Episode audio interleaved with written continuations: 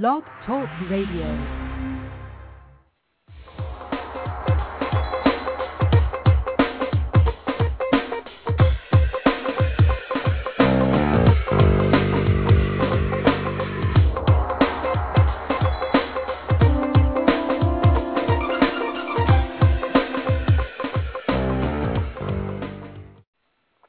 Hello, everybody. Welcome to another edition of Rundgren Radio.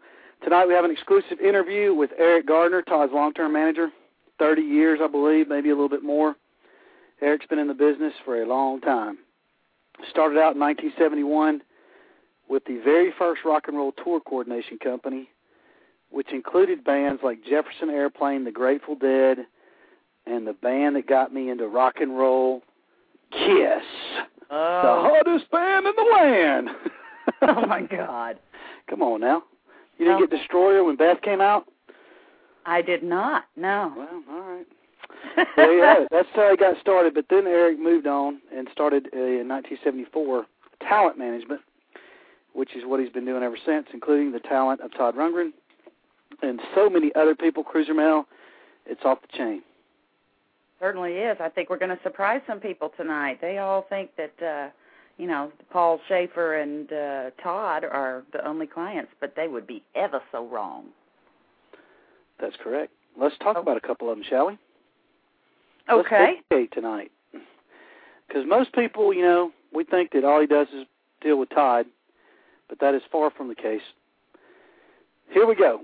He has represented such artists as Bill Wyman of the Rolling Stones, Max Weinberg, Stephen Van Zandt, and the majority of the E Street Band, Timothy Leary, Arianna Huffington, Firesign Theater, Ben Stein, Gabe Kaplan, Kenny Jones of The Who, Rick Wright of Pink Floyd, The Stray Cats, Jefferson Starship, The Sex Pistols, John Lydon, Hot Tuna, Blue Oyster Cult, Utopia, Cheech, The Jam, The Dictators, Jim Steinman of Meatloaf fame, hmm Ralph Bakshi, Grace Jones, Patti Davis, and John, I'll try this, uh, Craig Falusi, the creator of Ren and Stimpy.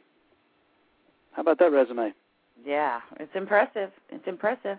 Yep. Not to mention, currently he's got Donnie Marie Osmond Yeah. and Elvira Elvira. and Paul Schaefer Oh yeah. and Richard Belzer and Martha Quinn, if y'all remember her, MTV DJ, Oh, I miss Martha. I like her. and Richard Chamberlain, Golden Globe winner, Mhm. and he does stuff in TV and film. We'll get into all that later.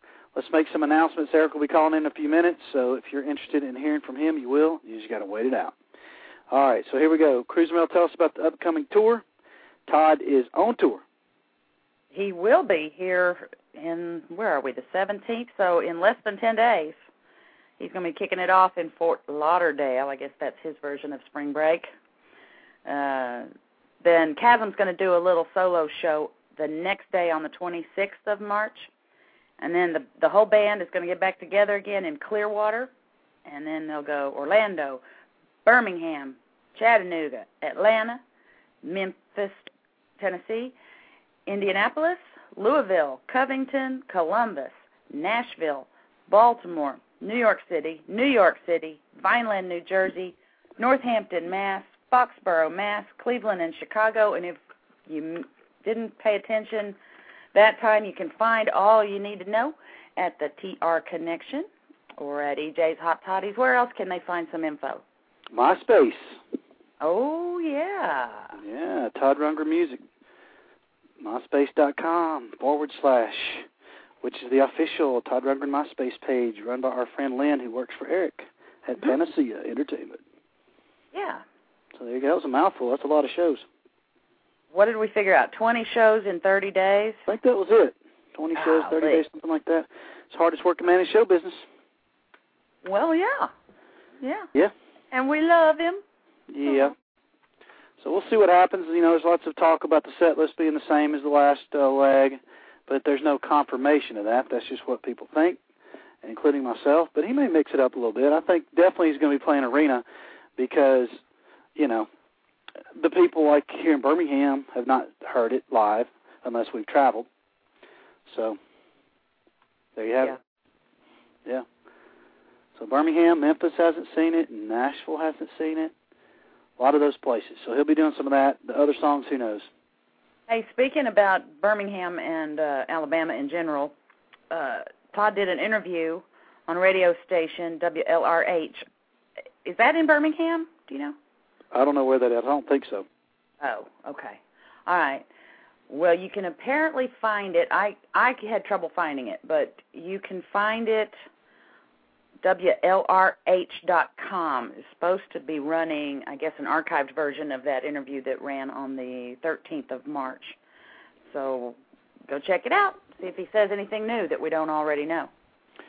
There you go. Speaking of radio shows, if you want to call in tonight, six four six seven one six nine two six two is the number. If you'd like to call in and say hey to Eric and ask a question, we will give you that shot.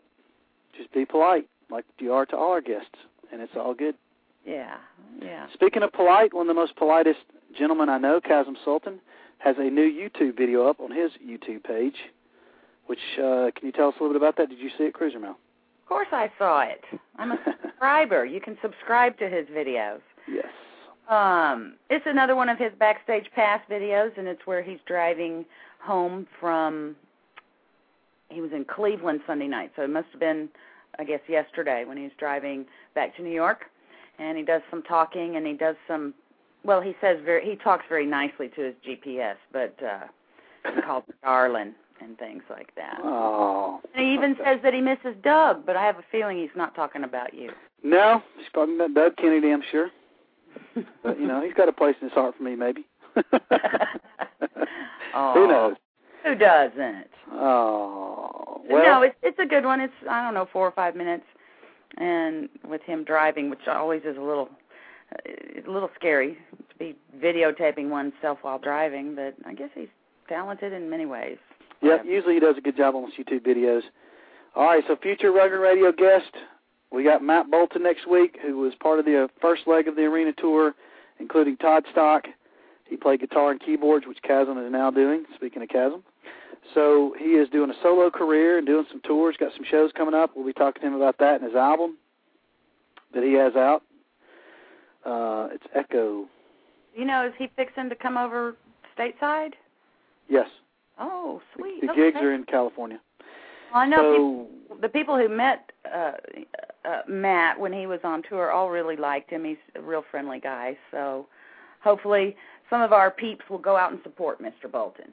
Yes, a Hawaiian native. Mr. Bolton will be on here the 24th. Then the next week is the Birmingham, the big show in Birmingham, which is going to be stacked and packed with Todd fans from all over the place. A lot of Todd stalkers. It's going to be a blast. Uh, let's see.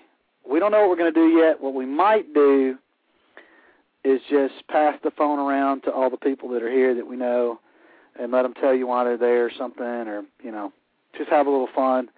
Won't be any kind of interview show, probably. Won't be anything too fancy, but if you don't get to come to that show and you want to get in the chat room and you want to hear some silliness, that might be a good deal. Yeah. Well, everyone seems to like the chat, so somehow we'd have to get that started though. and then yeah, we've out. got um David Mason on April 7th. That's going to be a good show because just like Eric Gardner, you will not find a whole lot of information about this individual. In fact, I don't know that anybody knows much about David Mason, who was with Utopia Mark One, co-wrote Utopia theme. I've talked to him on the phone. He's going to be a great guest. It's going to be a lot of fun. He's got a lot of stories, a lot of stuff to talk about. So do not, do not miss that show, please. I'll be there. Yes. So did you were you did you say you weren't or were able to get on that interview on WLRH.org? Well, I I could get to the website. I could get to the name of the show. Right now, it's slipping my mind. Reeling in the years. Reeling in the years. I could get to the show, but I couldn't find out how to play or even find any of the interviews. So hmm. I am not the person to ask. Well, hopefully somebody can find it, and that's the that's the website though. Speaking of Todd interviews, we haven't talked about this in a long time. There's a ton of them on Rundgren Radio 2. That's the number two dot com. That's on a, a website where you have to actually download a player from their website, It doesn't work with Apple computers, or it didn't. It might now. I don't know. But if you can get it to work, it's full of interviews from the 70s up until now. It's really good stuff. You can just keep it on all the time, 24/7, and hear Todd's voice change. Funny stuff. All right. What about the Rock and Roll Fantasy Camp? I know some people know about that, some don't. Cruiser Mail, how can they find out about that? Todd is going to be helping people learn guitar, and Steven Tyler is on board with it now from Aerosmith. Mhm. It's going to be a wild camp, I bet. Yeah. If you've got, you know, a few spare thousand dollars hanging around that uh, you're not willing to send to Doug and me, uh, you can register for the Rock and Roll Fantasy Camp at rockcamp.com. You can see all the artists that are going to be there, including our Todd. So, yeah, uh, I understand there's a gig they do at the end that's open to the public mhm. somewhere in Hollywood, and it's think it's I don't know that Todd plays you know a whole set list or whatever, but I guess it's kind of like a jam session maybe. I don't know. That's what it's been before. When I, they had they ran it on television uh, a couple of years ago when they first started that, and and that's what it was. It was sort of a jam session, and all the people, of course, the campers get to play as well. Yeah. Well, speaking of spending money, giving it to me and Cruiser Mail, I'm about to place an order for some Rundgren Radio stuff for some of the folks that are coming to Birmingham. If you want something, a T-shirt, a polo, whatever, button down, a tote bag, hat, we got everything. And just email me. I'll tell you what all you can get and all that good stuff at rundgrenradio at earthlink.net. I sell it to you at cost, not a big deal. Just a few things here and there. If you want to help pimp the show, just let me know. Yeah, And they got it. cool things. They got little uh, book bags, and uh, didn't you say they had like a bathrobe or something? Yeah, Wow. yeah. That's what. Yeah. They have everything. All right. Hello. Hello, Eric Gardner. Yes, Are you with us? I am. Hi. How you doing? Swell. How are you? Hi, Feeling all right? Eric. You feeling all right? I'm sorry. You feeling all right? Hi. I'm doing fine, thank you. Oh, very good. All right. I know Lynn had Lynn over there had uh mentioned there's a bug going around over there in California. I was hoping you Yeah, didn't yeah. I actually am homesick, but I'm going to do my best here. all right, we appreciate it. Very good. Well, I've got Cruiser Mail on the line with me. Sorry, who's on the line? Cruiser Mail. Hello. Hi. How are you? You may call me Mel. Okay, Mel. She's from Texas.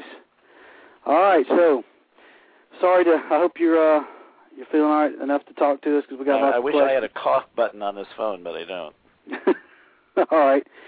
Well, we uh, have lots of questions. We want to try to do a little educating tonight because a lot of people are confused about what you do and what you don't do, and Well, no more curious. so than I am.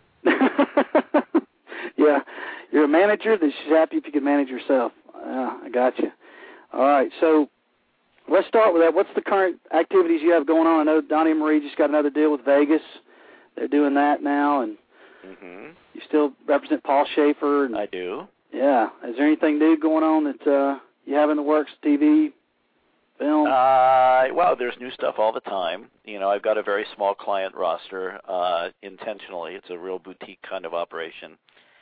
Uh, eh, you know, my current client roster is, uh, uh, as you know, Todd, and uh, uh, looking after the Utopia archives, and uh, as you mentioned, Paul Schaefer, uh, Donnie Osmond. I represent. Uh, I co-manage Donnie and Marie. Marie has her own manager Richard Belzer, who's on Law and Order and a Law and Order Special Victims Unit, who's also a stand-up comedian.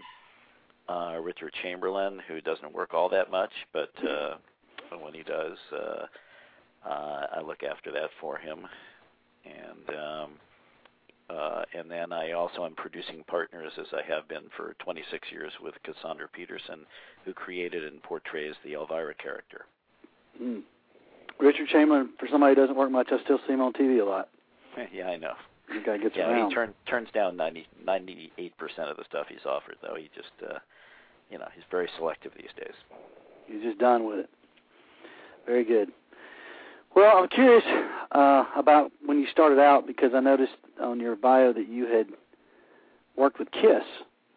Uh, you were doing the rock and roll one of my early coordination. clients, yeah. Yeah, and the Grateful Dead, which you know those were you know, I think both of those bands, their their tour part at least was, or still is, you know, when they were touring the Grateful Dead, of course, and Kiss definitely still sometimes very unique and different.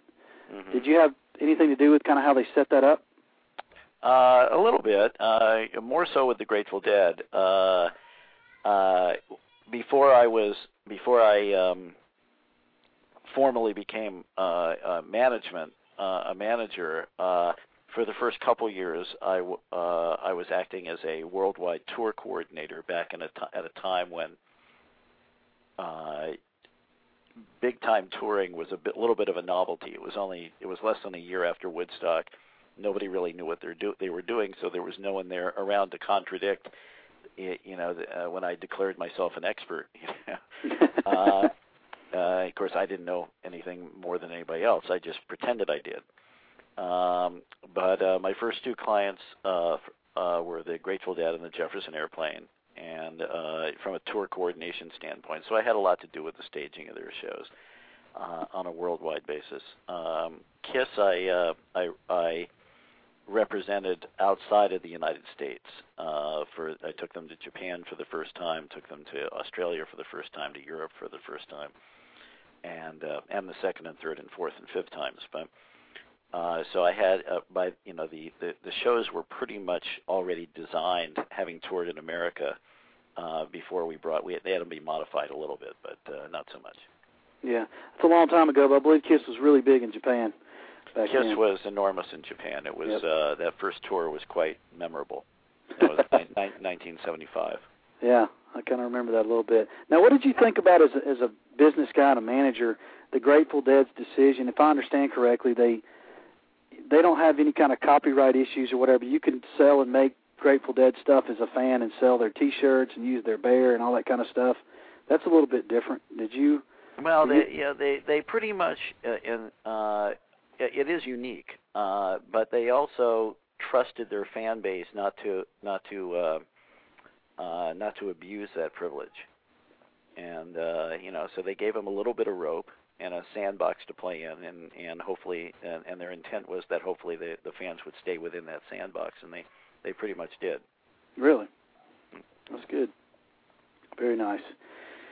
All right. So you did that, and then you switched to talent management. Uh, it, well, what happened was uh, uh, the um, uh, what happened was there was a sorry, phones are going off here, and um, Sorry. uh, You need to get a call. Go ahead. No, that's all right. Uh, All right. What happened was, uh, as I built my tour coordination business, because no one else was doing it at the time, I was the only person doing it, so I ended up having a lot of clients. Um, uh, grad, although I was unaware that I was doing it, apparently a lot of the stuff I was doing was stuff that usually was ma- uh, relegated to management as opposed to tour coordination. And so, uh, several of the bands that I was providing tour coordination services for, eventually, you know, by I guess about 1973, uh, started asking me if I would uh, uh, manage them as well because they they perceived I was pretty much already doing a lot of that without realizing it.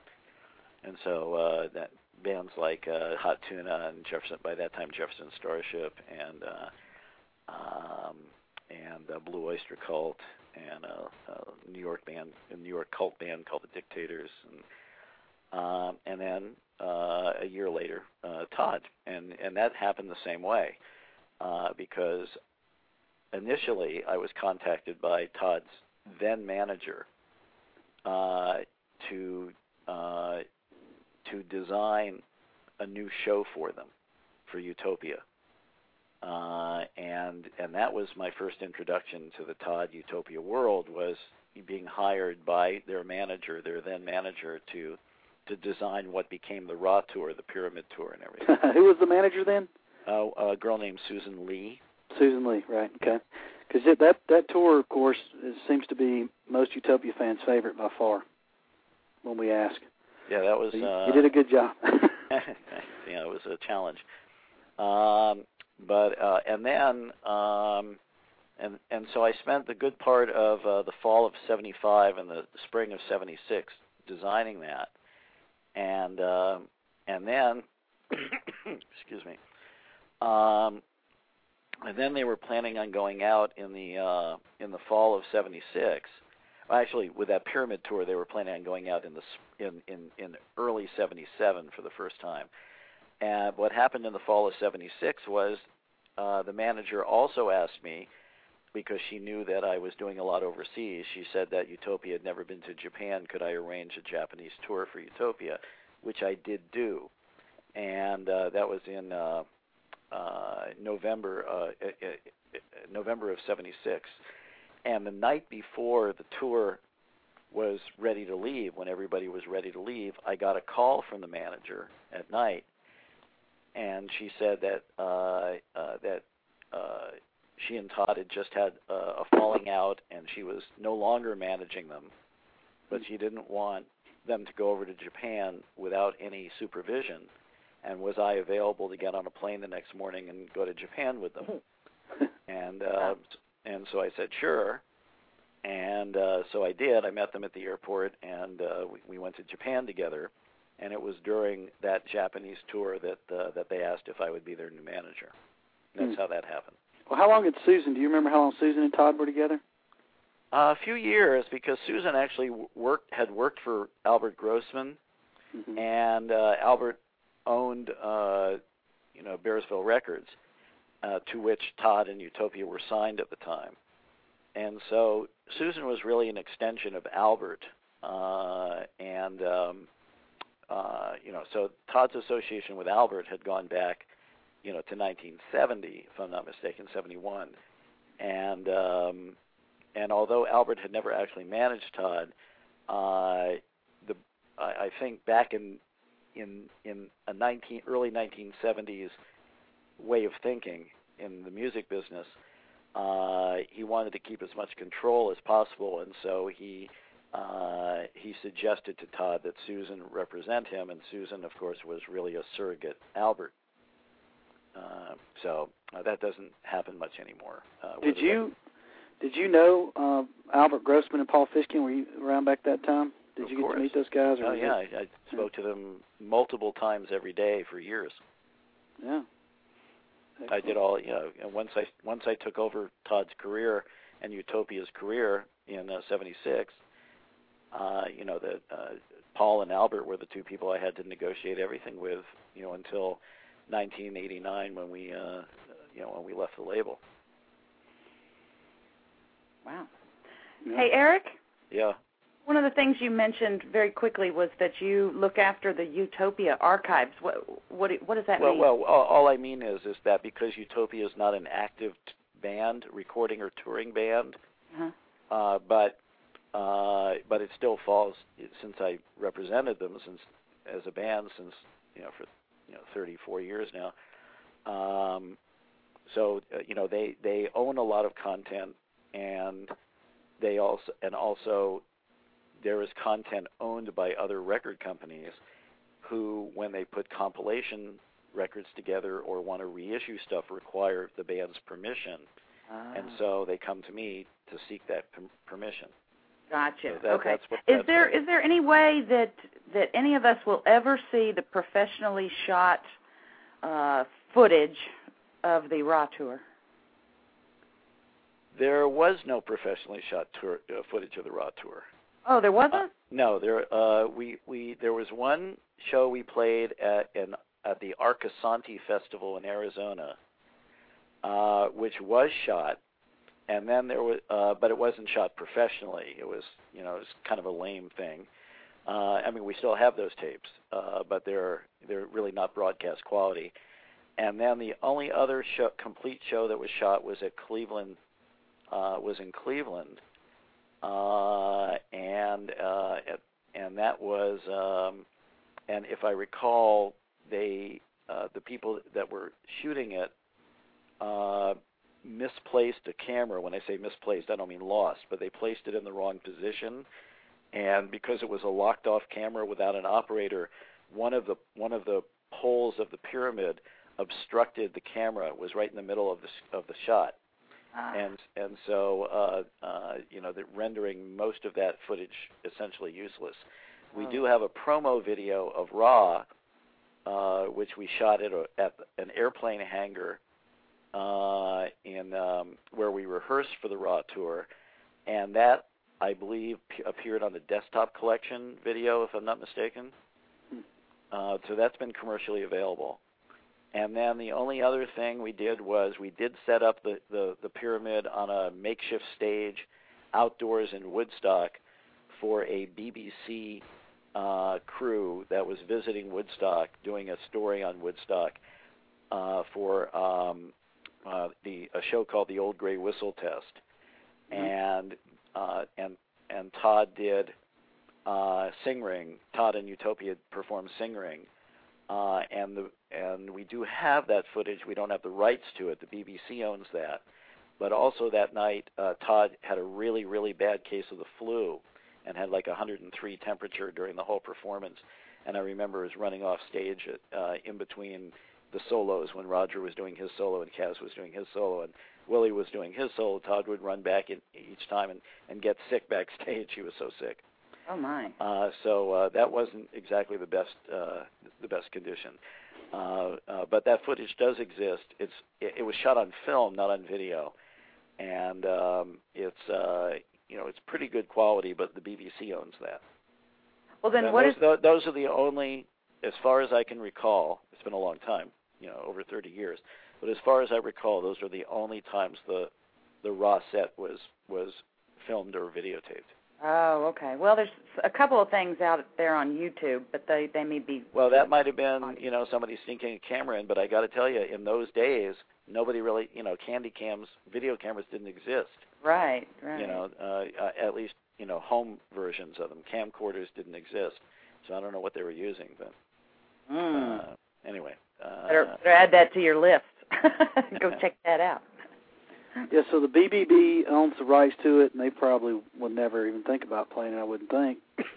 yeah, the BBC. Yeah. Um. Uh, I don't know. Uh, perhaps, perhaps it's only one song. It's only "Singring." hmm You know, uh, uh, they, you know, they did produce the TV show. The TV show was a one-hour or two-hour special, and included interview footage with Todd in the studio, and stuff like that. But they also interviewed Foghat, and they also interviewed other Bearsville artists. Um, and and and there was a tour of the, you know, of the Bearsville and and Woodstock area, that kind of stuff.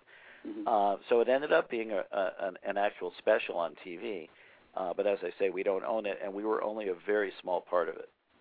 Okay. All right, there you go. Now we know. I was.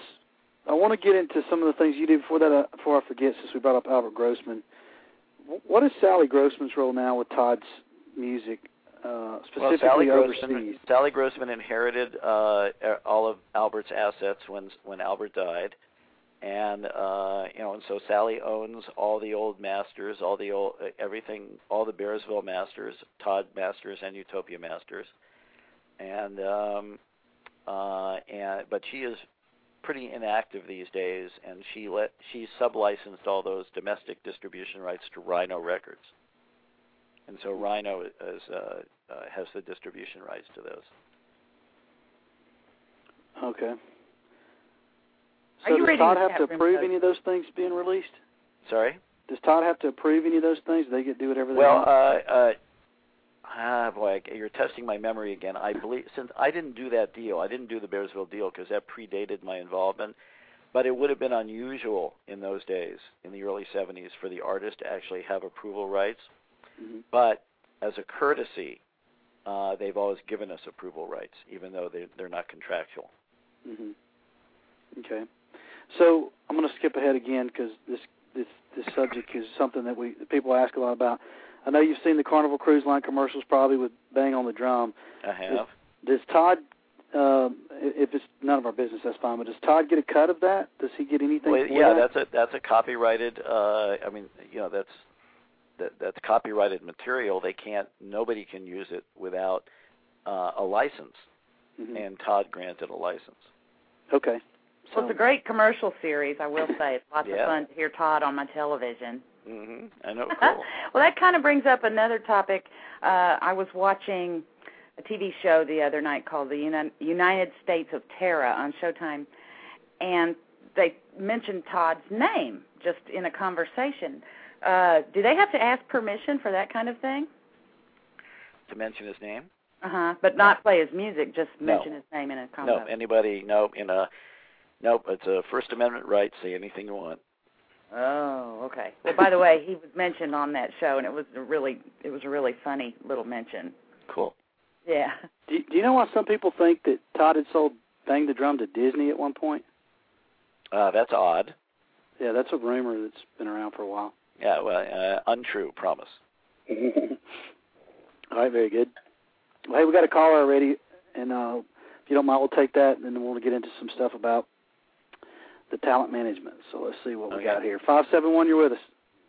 Hey, Doug, it's Mark Moretti in Rhode Island, formerly D.C. Hi, Mel.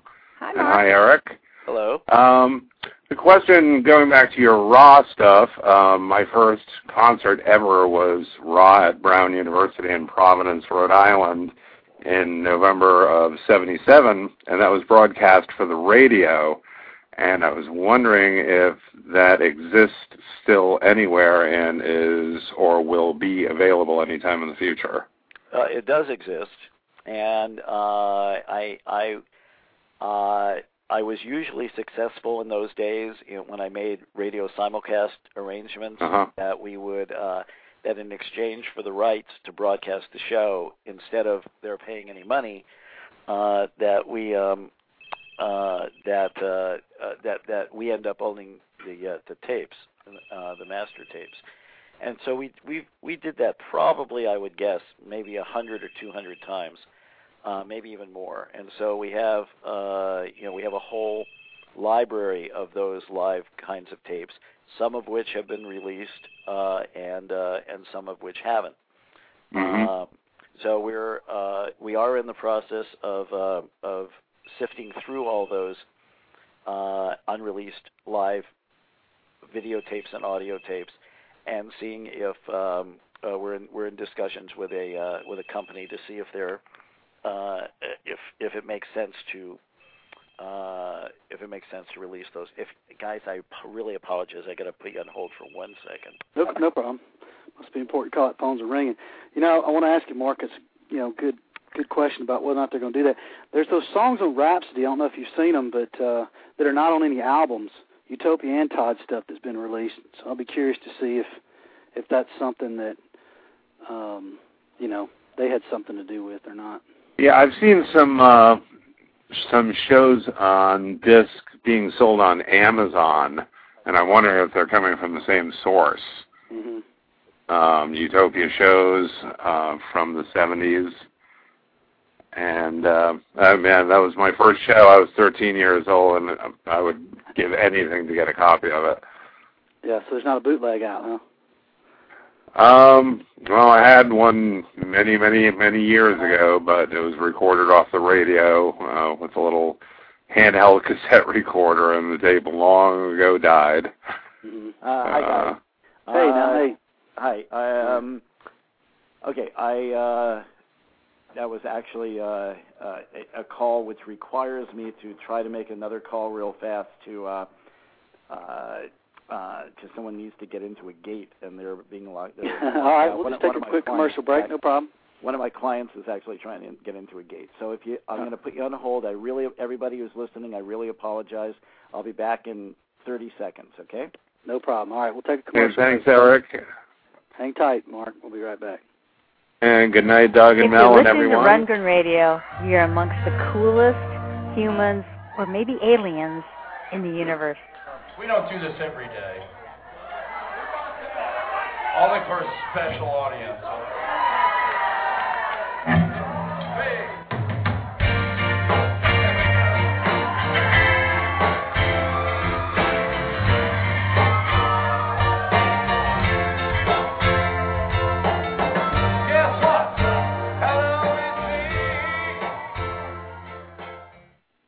Hi, this is John Forensic, and you're listening to RundgrenRadio.com.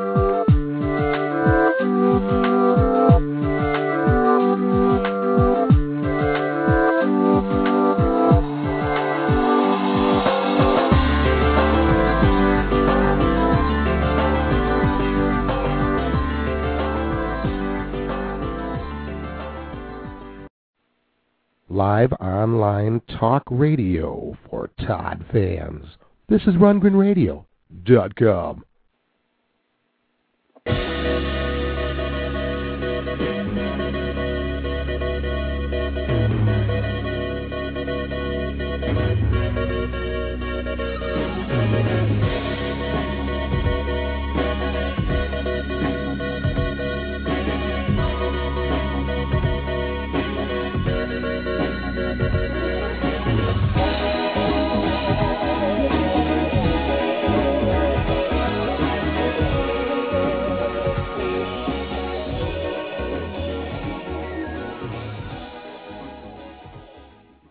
right, we're back. This is Rundgren Radio. We're waiting on Eric Gardner, our special guest.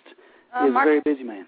Mark Ma'am? hung up. We could have interviewed him for a little bit. yeah, we sure could have. Ask him what he thought about New Year's Eve. So Yeah. we've got Eric on hold because he has some business to handle because he has lots of business clients, as we've discussed already. And we haven't even really got into some of that stuff. Utopia No. Archives information was interesting. The the Disney rumor, false. That was interesting.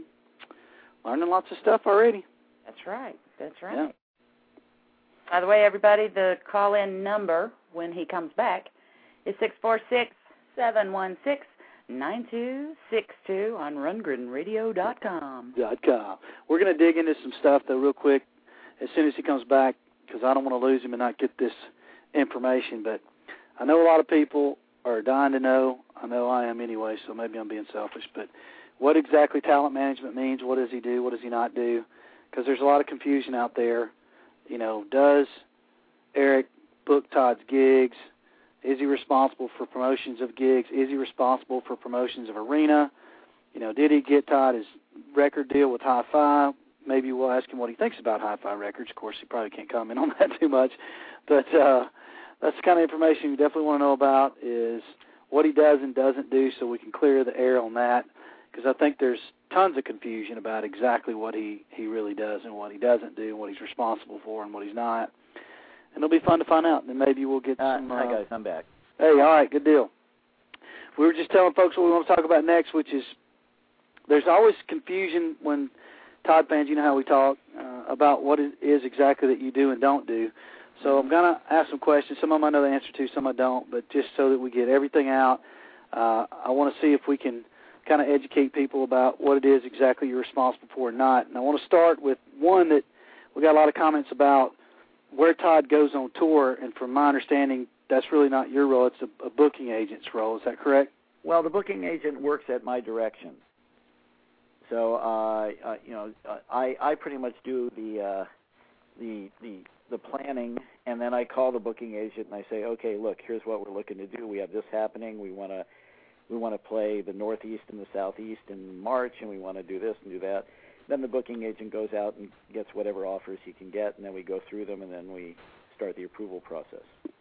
Okay, so you do actually pick the areas that they go in, like say the South or the West Coast or whatever. That's your yeah, yeah. responsibility. Sometimes, sometimes I make that that that proactive decision. Sometimes it just happens to be which venues are available at which times. Hmm. So wh- how would you pick? Like for example, how did you pick? You know, Birmingham and these places for this upcoming one. What was the decision behind that? Uh, there was uh, uh, Todd and I decided that uh, that that we wanted to go out for you know another three or four week run in the spring, and uh, and so the process is first we check on the availability of the band members, then we check on the availability of the crew members for, for and then I call up the booking agent and I say, okay, we're looking to go out uh, mid March till you know mid April or mid March till or you know the third week in March till the last week of April in this case, and um, uh, and then uh, and then he starts soliciting offers from the promoters and checking venue availabilities and all of that, and then a couple of weeks later he's got the outline of a of a run and he he sends it to me and then we go through it and we fine tune it and then I run it past Todd and then ultimately it gets approved. So when let's say, for example, let's take Memphis. Whose responsibility is it if the show's going to be promoted in that town? I'm not sure I understand the question. Whose like if Todd, to do what? if there's going to be a, a newspaper ad or a TV ad in Memphis for the Memphis Todd show, uh-huh. who is responsible for making that happen? Is that the venue? So that's the promoter. The promoter. The promoter's job is to promote the show. That's why they're Mhm. yeah, hence the name promoter. Hmm You know, and part of the part of the uh, part of what goes along with promoting the show is the marketing and promotion and advertising of the date. You know, um, and and it's the promoter's decision whether that's best. the- He, you know, we rely on the promoters to know their own markets better than we know their own markets, and so the promoter then uh, uh, puts together a uh, a promotional plan. Uh, he's going to buy this many radio spots. He's going to buy this many print ads. He's going to buy this many quarter page print ads, this many eighth page print ads, this many half page print ads. Here are the publications he's going to uh, do it in. Uh, and then if there's a radio station that wants to actually co-promote, put their name on the show that in exchange for uh, giving extra radio spots, uh, you know, there that's another possibility. And then does the radio station want to do a contest or a giveaway uh, in, uh, in, exchange for even more radio spots? And these are all, and this happens in every single market. Uh, and then ultimately, I approve the marketing plan from each, promoter, but I don't create the marketing plan. The, promoter creates the marketing plan. hmm So you do play a role in it, though, obviously. And does the venue get involved in that at all? As far Not as unless spending some money venue- on it? Not or- unless it's a self-promoted venue. Not unless the venue is the promoter, but that doesn't happen very often. doesn't happen much. So if that happens with what are called performing arts centers, you know, Mhm. uh, but it doesn't happen much with clubs, ballrooms, or theaters. Usually, there's an outside promoter that comes in and rents the room. So if a gig has a light crowd, who gets the blame? who gets in trouble? Well, They- do they care, yeah. nobody really gets in trouble. I think Todd has been around long enough uh, to realize that it's nobody's fault. Uh, uh, the only way it would be somebody's fault is if they said that they were going to buy, you know, 30 radio spots and they only bought five radio spots. Um, you know, but if they lived up to the marketing plan, and pe- you know, you can only, you know, you can only do so much to induce people to come to a show. And Right. uh, you know, so some some shows do great, some shows don't do so great as long as the effort's being made and it's marketed properly, there's really nothing you can do. Right. But we don't lose the money; the promoter loses the money. So do you get involved at all, or have any discussions, Todd, about things like the stage setup, the set list, any of that stuff, or is that kind of whatever he No, decides? not the set list. Uh, I, I, I've, I've, I can count on one hand probably the number of times I made suggestions with respect to a set list, and those were usually for TV shows. Um, no, no, I don't. I usually, you know, some of my clients want me involved creatively on on every single creative decision. Todd's not one of them. That's fine with me. hmm Okay. So that's how that works. He goes in to record a record, Mhm. to make a new album. I don't hear the album till it's done. till it's finished. Mhm. Yeah. So I'm gonna, I gotta ask this, or they'll kill me over there. There's a lot of fans in the UK, and they're always asking, you know, why Todd hasn't been over there as much. And there was a big gap at one point. Apparently, a nearly human tour wasn't over there. Is that something that is that your decision on that too, or? Well, it's not a question of a decision. It, it, it was probably something. It was probably more a case of uh, of just market economics and demand, supply and demand. Mhm. Uh, you know, uh, uh, you know, Todd loves touring overseas. He loves touring in England specifically. Um, you know, it just uh, uh, market con- conditions just weren't right for a period of time there, or it was uh, for career, for more macrocosmic career reasons. There may have been things that, that he was doing in the United States or elsewhere that uh, bet would benefited him more in the long run than to hop over and do you know ten days in England. So uh, it certainly wasn't a question of ignoring England. We love England. Uh, it was just happenstance that there was a period of time there where it just didn't work out. Gotcha. Okay, well, speaking of overseas, we tried to get all the answers from our buddy Lino, but we had a little communication problem. we weren't able to get everything we wanted. Could you tell us a little bit about how this Patty Pravo deal went down? For Yeah, Todd to go over to uh, Italy for one thing? Excuse me. Um, uh, yeah, we we got an email from from Lino uh, saying that he he had been approached or had been in discussions with Patty Pravo's record company and management company, and that Patty Pravo was doing um, an, uh, making an appearance at the San Remo Music Festival, which is a very prestigious music festival, happens every year. and wanted to know if Todd would be interested in accompanying her on one song, uh, playing guitar and uh, doing background vocals. And uh, so eventually that worked out, and we did it, or he did it. All right, we enjoyed it. We got to see it on YouTube and all that good Oh, stuff. cool. Yeah. Very good. Okay, we got a couple callers. We'll, we'll take those right quick if you don't mind. We got one from 708 area code. Hey, Doug. Hey. My name's Rich, and I'm from Chicago. And uh, I am going to see Todd in Orlando on spring break here. My year trek to go down to Disney.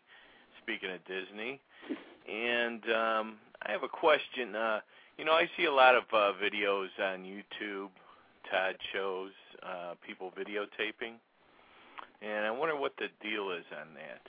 Does- Well, uh, it's actually it's actually in our contracts.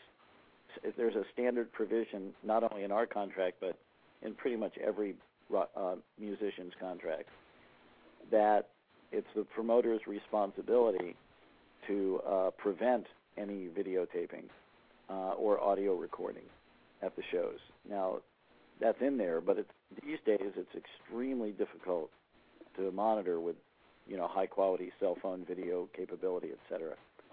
Um, so, uh, but it, it is the promoter's legal responsibility to prevent that from happening, and it's, but it's almost impossible these days. Yeah, I was wondering, you know, how Todd felt about that because, you know, it, it's really uh I didn't get to see the arena tour last year, but this, you know, now that he's going back out, I'm going to be uh front row down in Orlando there and um you know, I saw a lot of the songs on YouTube, which I thought was great because, you know, uh if if he doesn't come to town or something, you you get to see what's going on. But uh being from Chicago, Todd's always here, which is you know, I've seen him several times, New Year's Eve shows. He played back in the 80s a lot here. So I was just wondering, you know, what what his uh, you know, if uh, you know, if, if it was uh, you know, illegal or It, it is illegal. okay. Okay. Uh, well, you know, you know when uh if you can find it out there on the YouTube from the New Year's show, and Todd did point to the crowd and he said, "Now, no fat videos out there." so apparently, he does have a rule. no fat um, pictures. But, but also, uh, when you say you didn't get a chance to see the arena show, but you watched a little bit of it on YouTube, uh, we did broadcast almost a complete arena show on HDNet uh, earlier this year in January. Yes. Right, I'm trying to. I've got Comcast, so I'm trying to get a copy of that. My friend has the dish, but uh, Well, you know, well, I'm going to be able to see it front row, and uh, you know, it, it's going to be fantastic. And then Well, I, I, I can give you a bit of hope on that front, and that is that uh, sometime in the next four or five months, uh, the uh, the entire concert will be out on DVD. Yay! awesome. The HDNet concert, right? Uh, well, yeah, but the, the the portion of the concert that was broadcast on HDNet, Mm-hmm. they only had a certain amount of time that they could devote to our show, Right. which was like I don't know, 58 minutes or something like that, or 70 minutes, I can't remember. And the show, of course, was longer than that, so we had to cut a lot of numbers. Mhm. So we are going to uh, release the entire thing on DVD. Excellent. Well, mercenary action was cut out, so we'll get to see that. Very good. Yeah, Courage was cut out as well. Yeah, that's mm, not good. All right. Well, good. That'll be out, so people can buy that eventually if you can't get it on HDNet.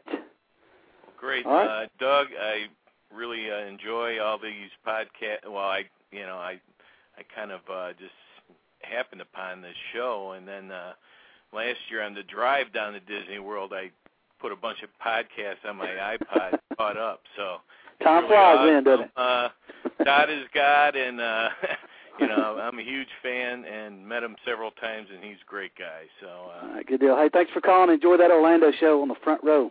I will. Watch out. He Uh, let me ask, let, let me ask you one. Don't hang up. Let me ask you one question. Okay. Uh, so you're driving all the way to Orlando, even though he's playing at the Park West. Oh yeah, yeah. We go to uh, Disney World every year. Oh, okay. And usually nobody's ever playing down in Orlando. There's a House of Blues right in downtown Disney there. Mm-hmm. And uh this year we're doing back-to-back shows. Heart's playing at the House of Blues the night before Todd, and then we're going to see Todd. Cool. next night. So it's gonna be uh it's gonna be a rocking time down there. Not just I- for the I- may try to catch him at Park West too. And uh also there's a tribute band playing at Park West. Uh it's called Tribute to Saurus and they're doing an XTC uh tribute and Wow. I, I was thinking that Todd was going to be in town for that, but Hmm. uh they're not going to cross paths, but uh, Probably not. You know, but uh there's this band in Chicago that does uh tributes to uh certain artists like Pink Floyd. Anyway, they're playing the Park West and they're doing uh it's on the uh Chalkhills uh website. That's how Cool. Hey man, I, I would if you're gonna if you're thinking about going to Park West, which I highly recommend. I heard those are great shows. Uh, you better get on it because those sell out every time. Oh, yeah, I know. got- yeah, it's such a small venue. Yeah. I've uh, I've played bang on the bang the drum with Todd on stage there. So, and I chased him back to the Ritz one night after the show. Uh, one of the first times I saw him, and Awesome. uh, chased him down Michigan Avenue, and uh, Yeah. got to meet him. And actually left my checkbook with him, and he, I guess, gave it back to the Park West because I had him sign my ticket and had my checkbook out so he could write on it. And uh, next day I couldn't find my checkbook, and then the Park West called me. So Uh, any checks missing? No, no, that's good. No. Very good. He's on. But, well, hey, man, uh, we you appreciate know, the call. Have a good uh, time in Orlando. All right, I That'll be great Uh. I will uh, keep listening and enjoy it. All right, great. Thanks. Bye. All right, very good. Park West. Yeah, that's that's actually uh, you know, general admission, so they get a lot of people in there. I know it sells out, and everybody raves about what a great venue that is, and what you know what a great group of Todd fans go to those shows. So, Yep. hopefully he'll make that one. All right, so we got another call from area code six one seven. You're with us. Hey, before that, let me ask you a quick question. Somebody asked in the chat room wanted to know that video that you're talking about with the HDNet show would have the interviews as well, like they had on the HDNet Yeah, show. w- uh, the answer is yes. Uh, we we Great. just made that decision yesterday. Yeah, that's we we really enjoyed those. Yeah. Okay, six one seven. You're with us. Uh, hello, Eric. Yeah, hi, you're in Boston. Yeah, this is uh, Boston. Bill Salome. How you guys doing? Great. Hi, Bill. Hey, um, Eric, did you have a, a hand in getting Todd um, pl- to play at the UN? Yes, uh, he did One World. Yes, and he did um, Lysistrata as well. Yep, that's exactly right. Right, right on the very podium where Khrushchev banged the shoe, and you know Bush said we have to go to Iraq. You know, Todd singing those two songs right there on his uh, acoustic guitar. Yeah, that was pretty cool. Yeah. Uh, um, any thoughts about that, or? Uh... Uh, I hadn't ha- hadn't thought of it in many many years, but uh, it's uh, we do actually have, uh, I believe, have a very poor quality video of that as well. Yeah. Uh, but uh, you So, know, it was just uh, it was just a terrific platform for Todd for those two particular songs, which are so lyrically relevant. Exactly. Yeah. Yeah, definitely. I uh, I bumped into Todd the next day in Toronto. He played a solo show the day after that, and he said that there was some guy going around as an Eric Gardner impersonator. Do you ever hear about that? Uh, I am vaguely now that you mention it, yes, but I probably have not thought of it in 20 years. Yeah. Uh, it it had happened like. I hope the guy was better. I hope the guy was better looking than I am. We don't know, but like he said, like some guy was going to a Motley Crue. Sh- Motley. Oh yeah, Crue Motley. Crue. That's right. Yeah, that's right. That- I do remember that. And he said, "I'm Eric Gardner," and and people were like opening up their doors and saying, "Oh, right this way." Yeah, actually, I do recall that. That was pretty funny. Uh, yeah, awesome. We're going way back. yeah. Uh, see you later. Nice talking to you. Okay, you too. Hey, thanks for calling in, Bill. Sure. Appreciate you. All right. Got another caller. I think this may be OC Sherry. I'm not sure. Your number's showing up weird. So if you're on hold, you're with us. Hello. Hello. Hi, this is Bob from the San Fernando Valley, right around the corner from Eric. Hey, Bob. How you doing, Eric? Swell. How about you? I'm doing fine. Uh, hi, Doug and Mel. Thanks for the opportunity to speak to Eric. Sure. Hey, thanks for calling in. Eric, uh, I uh, had a couple questions. The most obvious and quickest one is uh, we're going to get to see our boy this year in uh, Los Angeles, California. Uh, is that a question? yes, it is. Johnny Osmond, is that what you're talking about? Um, the answer is, uh, the answer is yes, uh, but I but I I don't know in in in what setting yet. There's one thing I do know, and this I believe has already been announced uh, uh, somewhere. We didn't announce it, but I believe someone did. Uh, that uh, May 1st, 2nd, and 3rd, Todd is going to be making an appearance at the Rock and Roll Fantasy Camp in Los Angeles. Yes. hmm Uh, and um, so that, you know, so the answer to your question, the short answer, technical answer to your question is yes.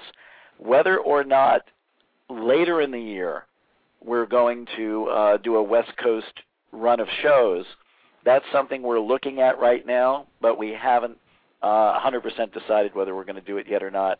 Uh, it depends on a, on several other possible uh, uh, uh, opportunities for Todd that, that we're going to weigh all of them. But it's, it is our intent to do that. I see. Um, and what? Uh, forgive me for not knowing. Perhaps it's obvious.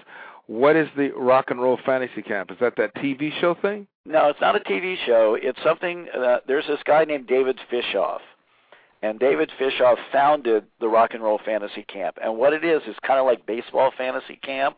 Ah, where, right. You know, where where where you pay a lot of money to spend a few days with your favorite baseball players, right, with Joe you know, and they- DiMaggio and or they- Todd Rundgren. and they teach you how to bat, and they teach you how to run, they teach you how to catch, and they give you tips, and you you know, and, and it's just you know, it's like you know, your gigantic baseball fantasy come through come true.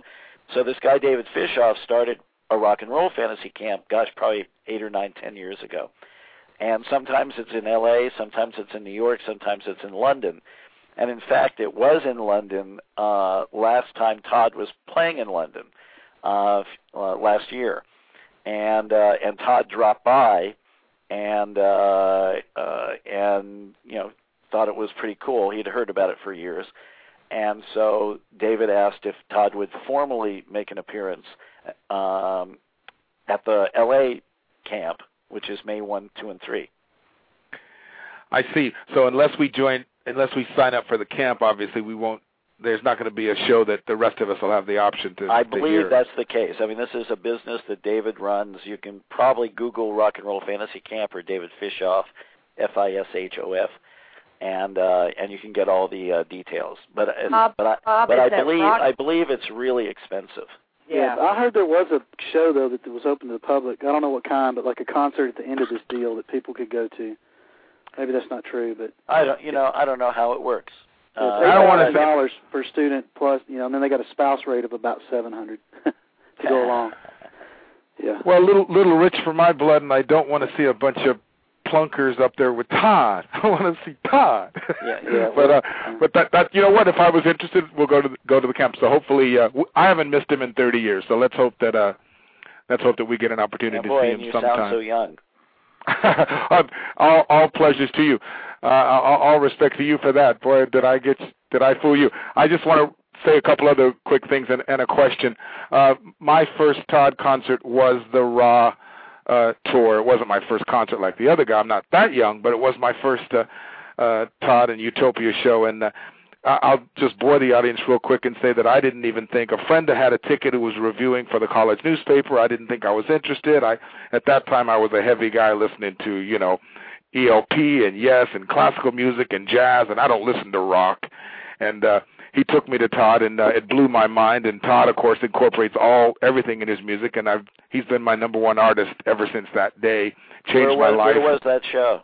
That was at the Santa Monica Civic. I was just going to say I remember that show very well. We got changed changed my there. life. Changed Yeah, we- my life. It was amazing, amazing show. Eric, I have to ask you uh, uh, uh, about Todd in this sense. Uh, not sort of the obvious follow up to something, anything thing that people have talked about so many times, but in in in other ways, when Todd is making a decision uh, about what to do, and you and you feel that it may it may or may not be his best artistic decision for him, and that that's really for him to decide. But you dec- you know that let's say financially it may not be the commercially speaking, let's say it may not be the best decision. Um, is that is that a uh, is that a difficult conversation, or it's very easy and that you just lay it out for him, and he says, "Well, I'm gonna I'm gonna make whatever decision," and then you're like, "Fine, as long as I gave you the facts, you do what you want to do," kind of thing. How does that go? Well, you know, uh, for a lot of managers, uh, you know, they're they they shy away from um, uh, having those kinds of, of of difficult conversations because they're frankly afraid of being fired. Uh, but what they are actually doing by shying away from those conversations is doing their client a tremendous disservice uh, because it's a manager's one of a manager's functions is to uh, is to advise and uh, from a, from a business side of things. And a lot of times an artist doesn't want to hear that uh, because it it flies in the face of what of their creative vision. Uh, but Todd and I have had I don't know how many hundreds of conversations like that over the over the decades, and um, uh, I have no hesitation or shyness at all about having those conversations with him. Uh, and uh, and sometimes he takes my advice, and sometimes he doesn't. Simple as that. But I fulfilled my responsibility to him by by alerting him to possible problems with if if he decides to go with, down a certain path. So as long Given as what- I've done as long as I've done that, I, I've I've done my job. I I can't convince him not to do something. Right. Given the relationship you've had with him, you've been with him so long, and there obviously is a lot of respect and just experience. That's you know, you guys have done a lot together over uh, decades. So it's actually probably it's not a particularly uh even a painful conversation for you, right? Because you just simply you lay it out to him best that you best as you see it, right? Yeah, pretty much, yeah. That's what he's come to expect. I think he actually, even though he whines about it a lot, and and uh, you know that uh, uh, you know that I'm uh, spoiling his fun. Uh, you know, I think down down deep, he appreciates the fact that that there's someone around to give him the straight scoop. One one more thing I, I just want to say before I go. Uh, obvi- some of us out there and, uh, among Todd fans are are audiophiles, if that isn't too pompous a term, and so we were collectors of mobile fidelity and Japanese pressings in the old days, and Yep, and that me kind of thing. Yeah, I used to love mobile fidelity, and, and the Japanese pressings were good, high quality vinyl when the American vinyl sucked in the late I, seventies. I actually favored English pressings myself, but go ahead. Yeah, yeah, right. The the English, the old like the old Beatle pressings. But anyway, the my my question for you is, uh, uh, I would like to see Todd available, more of his music available as high res downloads, and I think the whole subject of high res downloads, the surface has barely been scratched, and obviously what you typically download um, sounds like crap, and if you just pay it com- compared to a straight up CD, your regular CD that you buy at the store is going to sound better than a than a download. What's the future look like? Uh, are you pursuing that in any way, or how's that go? Uh, well, we're not overtly pursuing it anyway, uh, but we would love to uh, find a uh, you know uh, uh, uh, a company to partner with that offered uh, you know, uh, you know audio HD or or high high def downloads. Uh, um, you know the uh, when we deliver uh, when when I deliver audio files of Todd's music to a movie company or a TV company, we deliver AIFF files, Mm-hmm. and, and those are those are you know about as high quality as you can get these days. Right. You know that, uh, and uh, you know, so I think AIFF would probably be the next evolutionary step, as opposed to uh, you know regular 44K stuff. Well, I look forward to it. Keep keep doing what you're doing. I I want Todd to be like uh the old black bluesman. I want him to quit. I want him to uh, die on stage uh, 50 years from now. You know. Uh, uh, that that would be wonderful if that were to happen. I mean, really Thanks for would. the I time, don't, I don't want him to die, but 50 years from now, he's going to be 100 and something years old. So. Yeah, 110, that'd be pretty good. 100, be good 110, 110 years old. So. Yeah. Thank you for the time, Eric. Okay, Hey, man, thanks Nice for the talking call. To you. Good question. Take care. Appreciate you listening. Thank you, Keep Bob. man.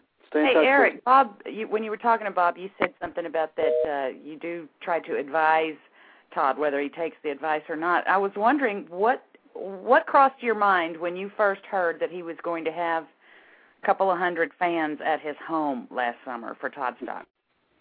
Uh, well, I saw it uh, simultaneously as an opportunity and uh, and also a potential nightmare, frankly. Yeah. Well, it turned out but, to be a nightmare. but you know what? Uh, uh, Todd fans, as a general rule, uh, as I've observed them uh, over all these years, are amongst the uh, the most respect respectful, uh, well behaved, uh, civilized group of of you know subculture group that uh, that I could imagine, and uh, and sure, you know, it's you know, I, I mean, the only thing that was going through my mind, oh my God, it's a week long party. Uh, you know, what about liability if people get really drunk? What about liability if people are, you know, uh, uh, get too high uh, and and get injured? Those are the kind of things that were going through my mind. But I never, for an instant, thought that anybody there would be any deliberate trouble uh, because, uh, you know, the, the the the fans as a as a as a substrata of society are, you know, are are really utopian. You know. There was certainly a lot of drinking going on, but I don't think anyone really got That- hurt. I don't That's know. what I understand. I On I really wanted to be there, but I had had knee surgery a couple weeks earlier, and I and the doctor wouldn't let me get on a plane. So Okay. Oh well, that was my next question: was why weren't you there? Uh, Yeah. that's why. Now you know. Speaking of fans, I had one text me and said that the fantasy camp you can go at the Whiskey Rock and Roll Fantasy Final Jam is forty bucks. So there is a gig at the end of that camp that's open for the public. Oh, there you go.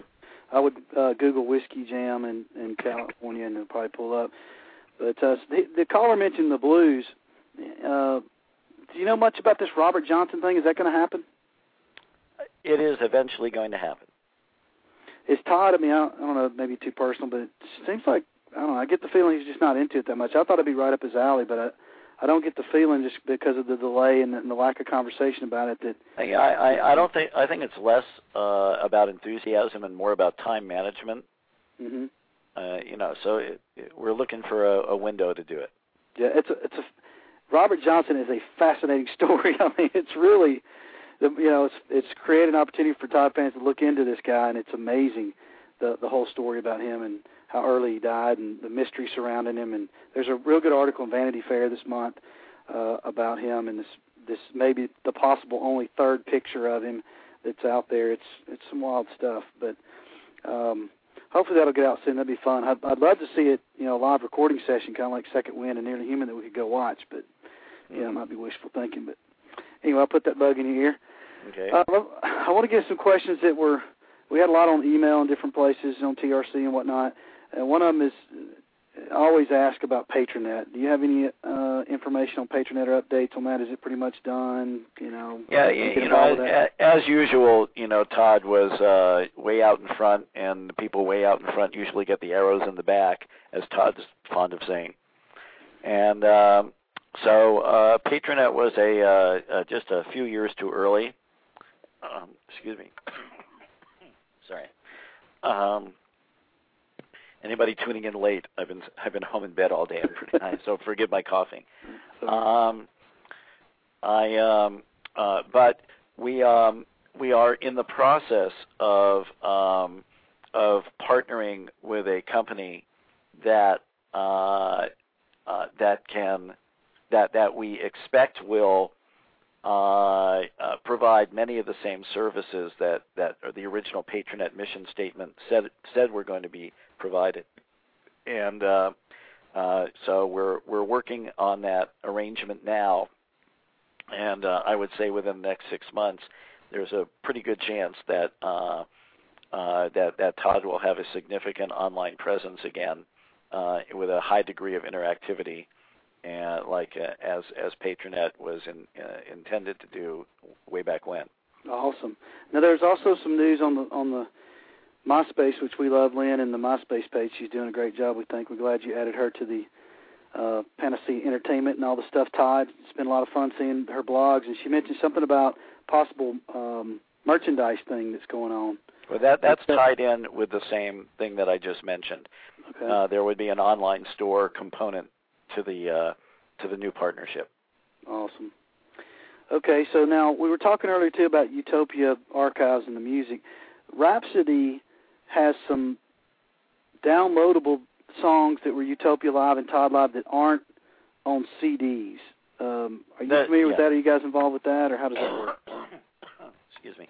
Uh, that's correct. Um, we uh, uh, we did a, a a deal for a portion of the archive with a company called the Orchard. Uh, the Orchard is an aggregator and distributor, probably the largest in the world, aggregator and distributor of digital musical content. and so we cherry picked some of the stuff from the archive and uh, and and handed it over to or- Orchard, and then Orchard uh, spent many months digitizing it all, and is only now just starting to distribute uh, it in you know in as kind of a timed release, not everything at once. Uh, uh, you know, uh, to various sites around the world, and so that I believe is what you're talking about, and So we'll see and, some and more that is that that's authorized. So we'll see some more of that coming out soon. There will be some more of that coming out. Awesome. Yeah, that's some good stuff. Tokyo and 70s and whatnot. Exactly. Um, so another question that uh, everybody's dying to know. I don't know if it's even true because we never actually heard it, but it got mentioned in several articles after it was allegedly said on the radio by Todd in, in like a Norwegian radio station that he was going to do this a Wizard, a True Star total album, start to finish tour. Do you know anything Uh, about okay, this? uh, uh, let me tell you about that. Uh, when uh, when Todd did uh, the Liars UK tour, the uh, one of the promoters who promoted one of the shows in England approached Todd after the show or before the show or during the sh- you know in, you know in the dressing room or something like that, and said, "I've got an idea. Uh, I think you should do Wizard start to finish in the UK." And I, I, the promoter, think it would be a great idea. You know, so Todd emailed me, and and I called the promoter, and we talked about it. This what this is what four years ago or something, three years ago, and uh, and we said we'd be very interested in entertaining an offer, and we never heard back from the promoter again. Then uh, he went and did the arena tour of of England uh, last year, and uh, and once again, the same promoter was one of the promoters of one of those UK shows, and once again he he brought it up to Todd again, and so I emailed the guy again, and I said, hey, we you know we, we were up for it then, we're uh, in terms of get receiving an offer from you, we're we remain up for it, please, happy to get an offer. Still haven't heard anything. Hmm. Okay, So Email that, me a that, price that, and I'll make so it that's, happen. that, that's we'll make it happen. Record Radio, a watch tour. Uh oh. there we go. Well, what did I guess then you? Uh, I guess because they brought it up though. But do you think that would be the best album for Todd to do this kind of performance? Is that what advice you well, gave you know, uh, I I'm not the right person to answer that question. Um, I'd be interested in a fan poll, you know, uh, to see, you know, which album they would like to hear from start to finish, and see where uh, a Wizard, a True Star fits into that poll. Um, but uh, you know, Todd kind of liked uh, the notion that it was that record because that record was, you know, his 180 degree turn after something anything, uh, to the dismay of the record company and to the dismay of radio and uh, back then they were hoping for you know a follow up to something anything in the same vein. And uh, so it's actually a record that's near and dear to Todd's heart because it was so contrary. All right. Well, they they they do polls a lot on TRC Todd Connection, but that's that's the really hardcore fans, I think, for the most part, obviously. And typically, AWATS is the number one album, and then Hermit of Mink Hollow sometimes ties or is in second place. So those are the top two on there. But Right. you know, if you did a um, you know a a, a poll somewhere else, say MySpace or Facebook, it could be totally different. But I think there would be definitely the the people who followed Todd for a long time would love to see that show. That would be pretty big. And I, I don't know how hard it would be for Todd to do that. What kind of offer he would need, but that's uh, that got a lot of buzz. I'll say that. Which is, so does Utopia reunions. I mean, there's a lot of things that people want to see, but you can't have everything you want. I guarantee you there will be a poll on the TR by midnight tonight. Cool. Yeah. If A there's not one already. yeah. AWATS will definitely win on that one. Um, I don't Let me know. ask you a couple I don't more know. things. I We got think a it'd couple- interesting to see. Yep. I got a couple more callers, but I'm going to ask you a couple questions right quick. I want to make sure I knock out. What did you think about Billy James' book on Todd? Did you get a chance to read that? You know, I haven't actually. What, what should I know about it? Uh, it's it's well, there's a couple things you can. There, there's the the things that people didn't like, which were kind of the fonts and some repetitive stuff. But it's really very informative. It's the only one of its kind out there that that uh, I would say gives a uh, detailed story about Todd from start to finish for that time period. I would say that one and, and the Mojo article Barney Hoskyns did in the 90s are the only really thorough stories. Yeah, that Mojo article was good. Yeah, but there's a lot of things about Utopia that, that we're you know we're trying to get to the bottom of it that even they didn't have as much information, but more than like, anybody else. like like what? Like the different, like David Mason and some of these people, the Hunt and Tony Sales tour, all these different things that were, you know, you don't, you can't find this online. You Well, can't Dave find much information Dave- about. Dave Mason, I can tell you Dave Mason real fast. Uh, in um, in 1977, I guess it was. Uh, I was, uh, you know, I was managing Bill Wyman. I managed Bill for 20 years from the Rolling Stones, and uh, and uh, Bill's wife, or actually his girlfriend, but they were never married. But his his sort of wife was uh, was friends with Jerry Lewis, and so Jerry Lewis asked her, uh, "Can you ask Bill if he can put a band together for the Jerry Lewis Telethon in Las Vegas?"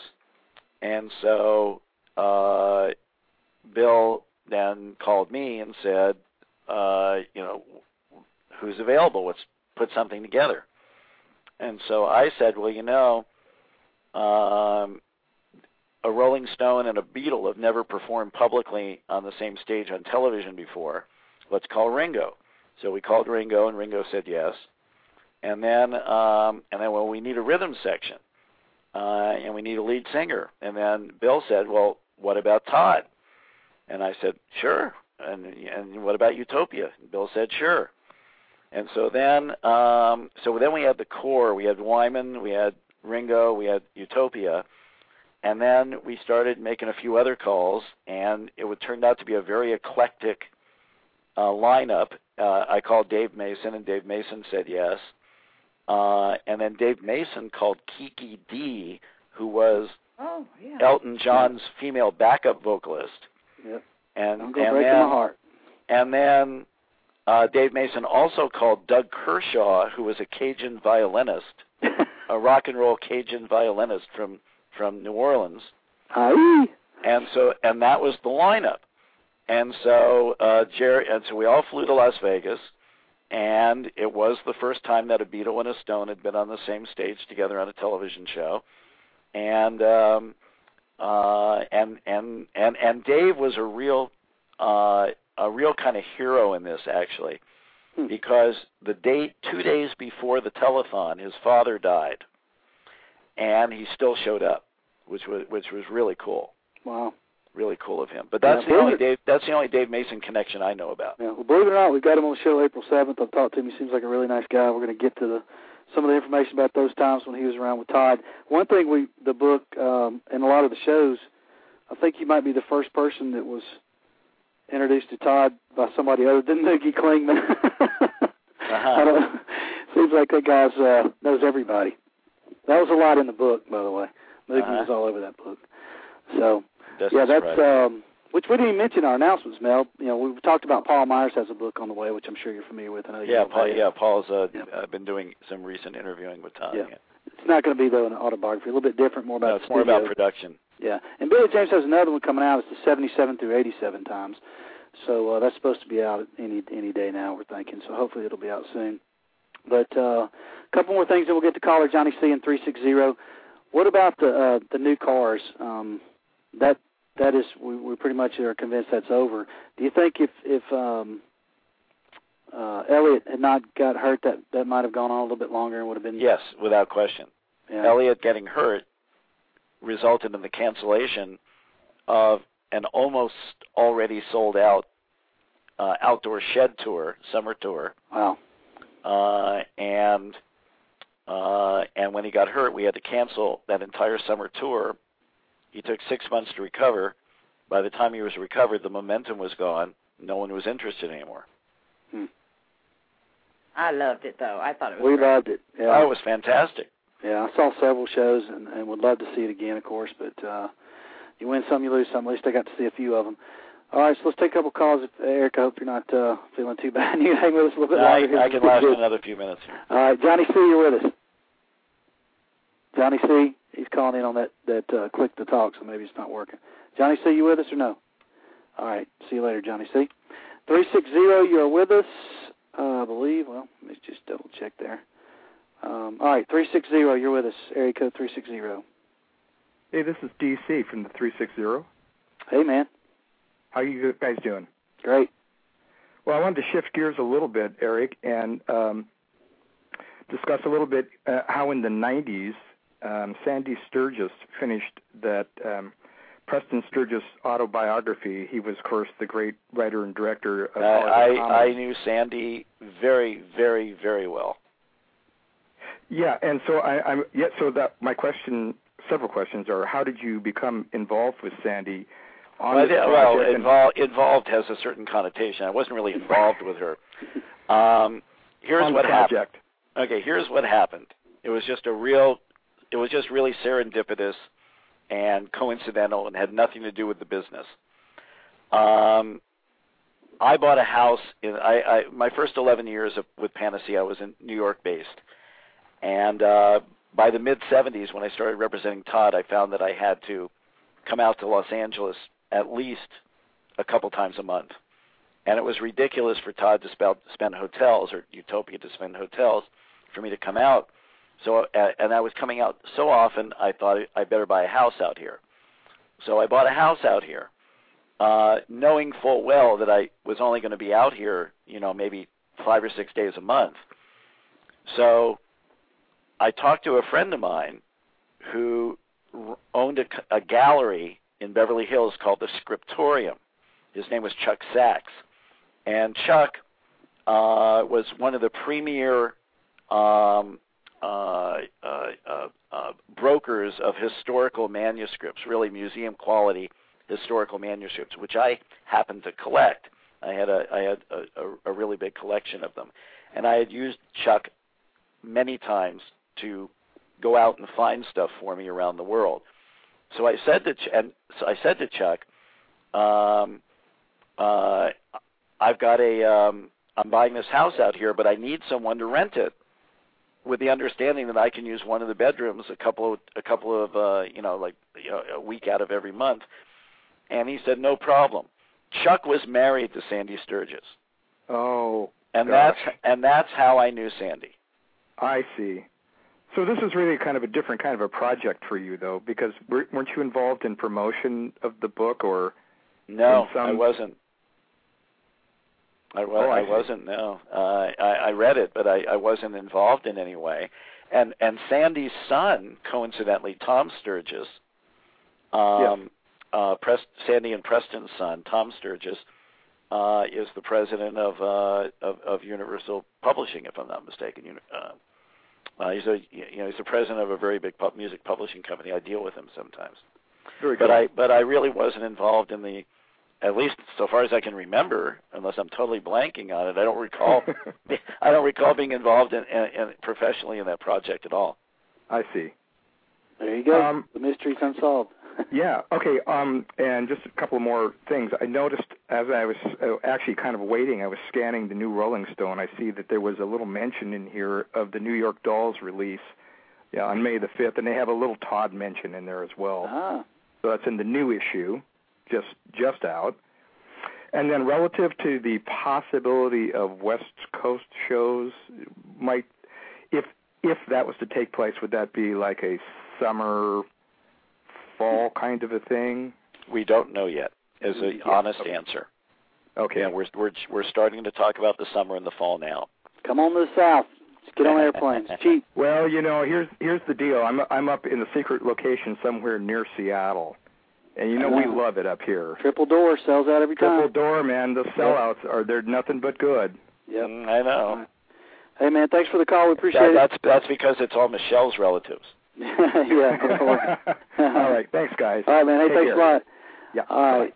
Okay. Let's uh let's knock out a few more right quick, and I, I know you, I know you need to run. I was hoping you could give me a little bit more time, hopefully here. And I'm, I'm not uh, driving you too crazy, but I was interested in a little bit of. Um, I wasn't around at the time, and I've just heard this, that, and other. Um, your involvement with the Utopia Times, how that came about, and what exactly um, was your involvement with that? And can you tell me a little bit about the Utopia Times? It was that was never an official. Um, are you talking about Murph's thing? Yes. mhm. Yeah, uh, that that wasn't an official relationship. It was really that uh, you know uh, every now and again a a a fan uh, uh, demonstrates to us a real passion for all things Utopia and all things Todd, and Murph was one of those people. And uh, uh, and she asked if if if we minded whether she would put out a newsletter, and we said, you know, sweetheart, you can really do anything you want. You know, it's it's fine. But she said, uh, you know, can you keep a, uh, can you give me updates? You know, can can I actually get information from you uh, that we can put in the Utopia Times? And if we have any questions, can we call your office and uh, verify or uh, you know corrob for corroboration that what we've heard is true or not true? And I said, sure. And that was really it. And she did a great job. Okay, yeah, I think you had some pictures in there. You used to hang out with some of that group a little bit at some of the shows. You went to a lot of the shows back then, right? Uh, I, I did go. I did go to you know some of the shows, yeah, and uh, and when there was an LA show, we invariably had a party at my house for Todd, and whoever was in town, and you know who we could you know uh, trust not to uh, uh, not not not to precipitate a police raid. Uh, you know, we invited. All right, very good. Okay, if you don't. Hello. Yes. Let me interrupt. Okay, uh, you were asking Doug what he thought of the Utopia Times. I'm going to go out on a limb here, and I hope this is a really stupid question. But Eric, what do you think about the fact that there is a Rundgren radio? Oh, no. Oh, I mean, my goodness. Shameless self promotion. No, no, seriously. Uh, I'm how hoping it's a good answer. I mean, seriously, how fabulous is that? I mean, you know, it's uh, you know, it's what it's what the music business really is all about. Is the music business should be fan driven, and uh, you know, and and I mean, it's absolutely the greatest. I mean, uh, it's uh, you know, not only it is a is it a great testament to Todd, but it's a great testament to you guys and all the Todd fans. You know that there's enough support for it to regularly program. And uh, you know, so my hat's off to you guys. It's fabulous. You're making me look like I actually know what I'm doing. Checks in the mail for both of you. All right, so let's. Uh, speaking of uh, top fan things, of course, we all know TR Connection, and um, that's a great place for tour information, and everything, and the, and the forum. There were some questions on there. I want to run through a few of them, and then we'll let you run if you don't mind answering a couple of these.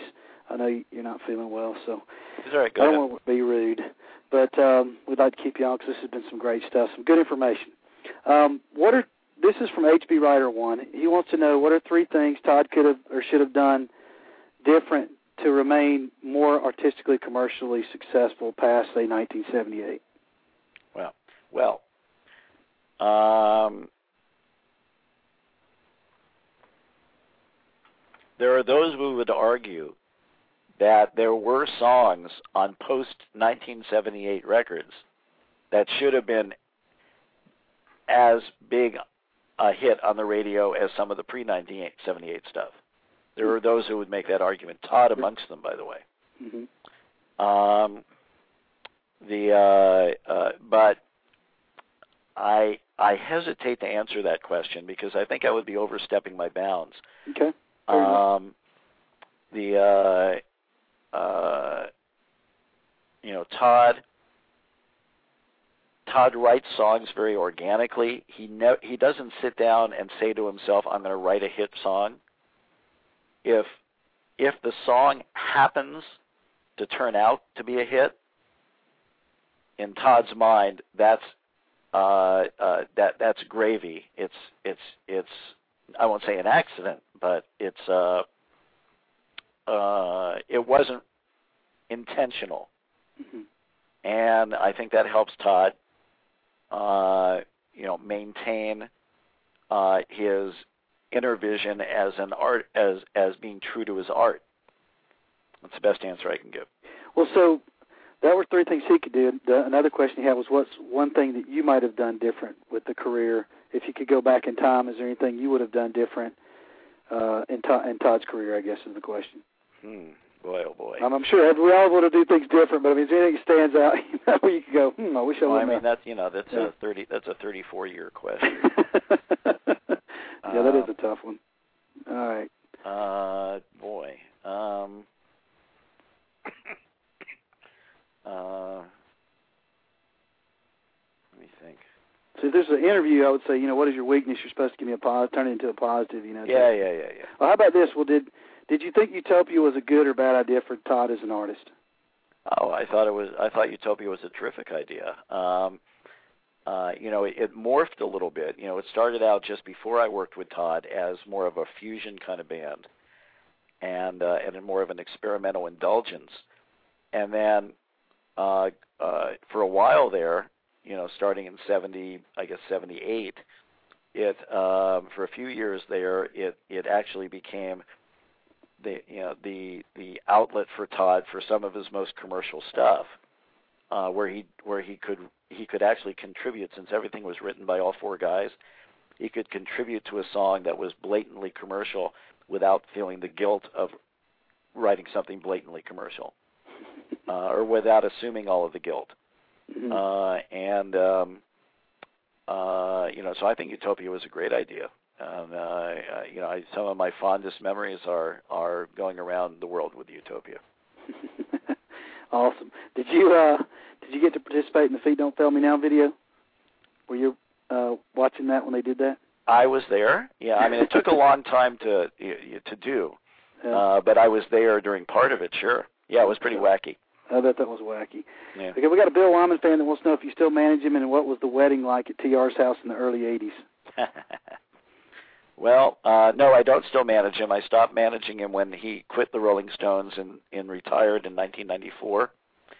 Um, but uh, I mean, we we remain good friends and we remain email buddies and all that kind of stuff. And I expect to see him when my family and I are in England in a couple of weeks, a couple of months.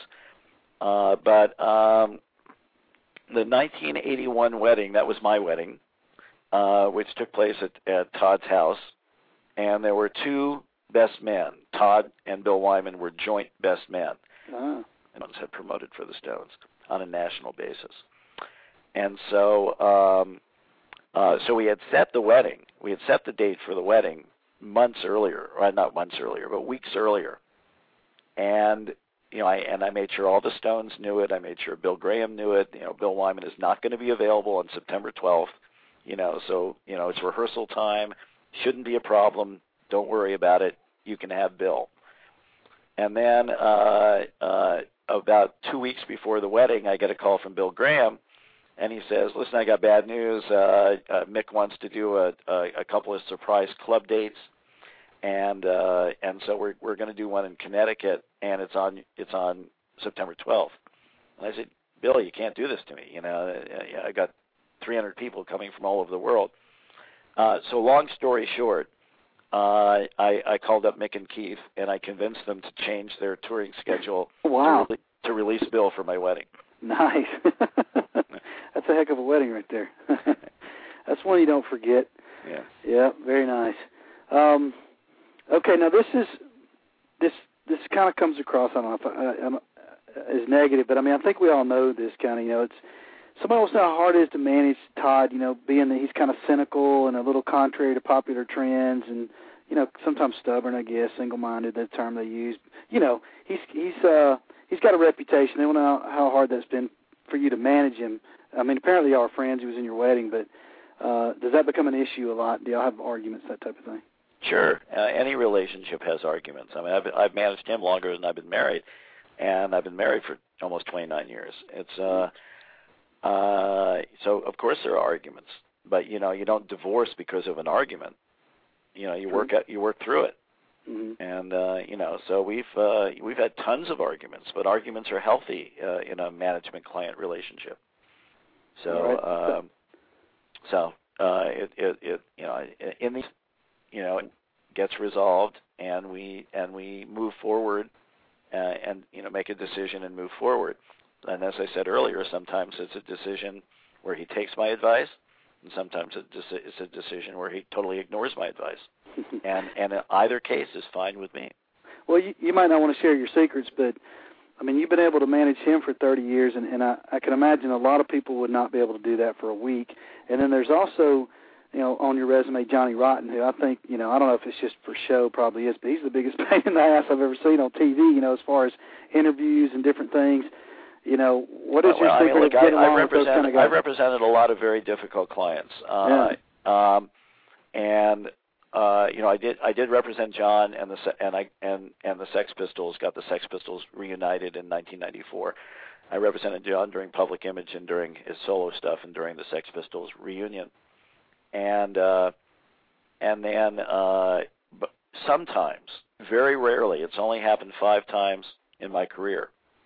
Uh, it gets to the point where I call it the the point of life. Uh, life is too short Mm-hmm.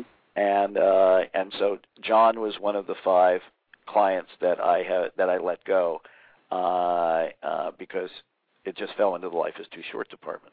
But I did endure it for about 12 years, and, and uh, but It's a long finally, time, yeah. finally it just got too much.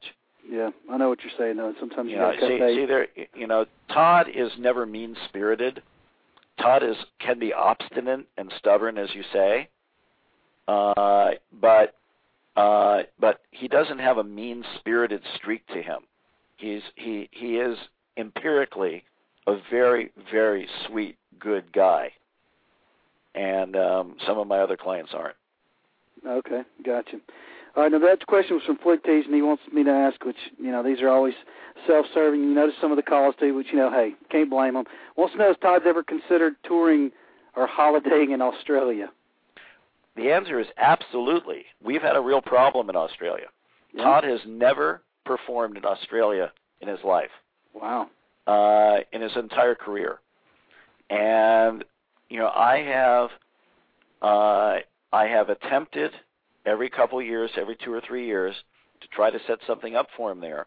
But because he'd be basically starting from scratch as a brand new artist, it is just not financially practical. Uh, uh, you know, to uh, to uh, to bring him over there, he would lose tens and tens of thousands of dollars to do that. That's not good. All right, well, if you don't mind, I will take a call because this is Grady Motes, big Todd fan, has helped us with a lot of our shows that we've done, and we love Grady, so I'm sure whatever question he's got, it's a good one. Grady, you're with us, 617. Hey, Grady. thanks for uh, putting me on.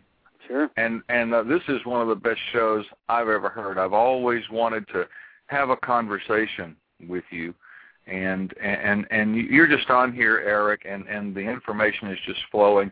You'd never know that you're you're ill. yeah, I, So- uh, I, I don't think I'm drawing my last breath, but uh, uh, it, it hasn't been a pleasant day. But I'm, you know, but this was important. I certainly didn't want to cancel.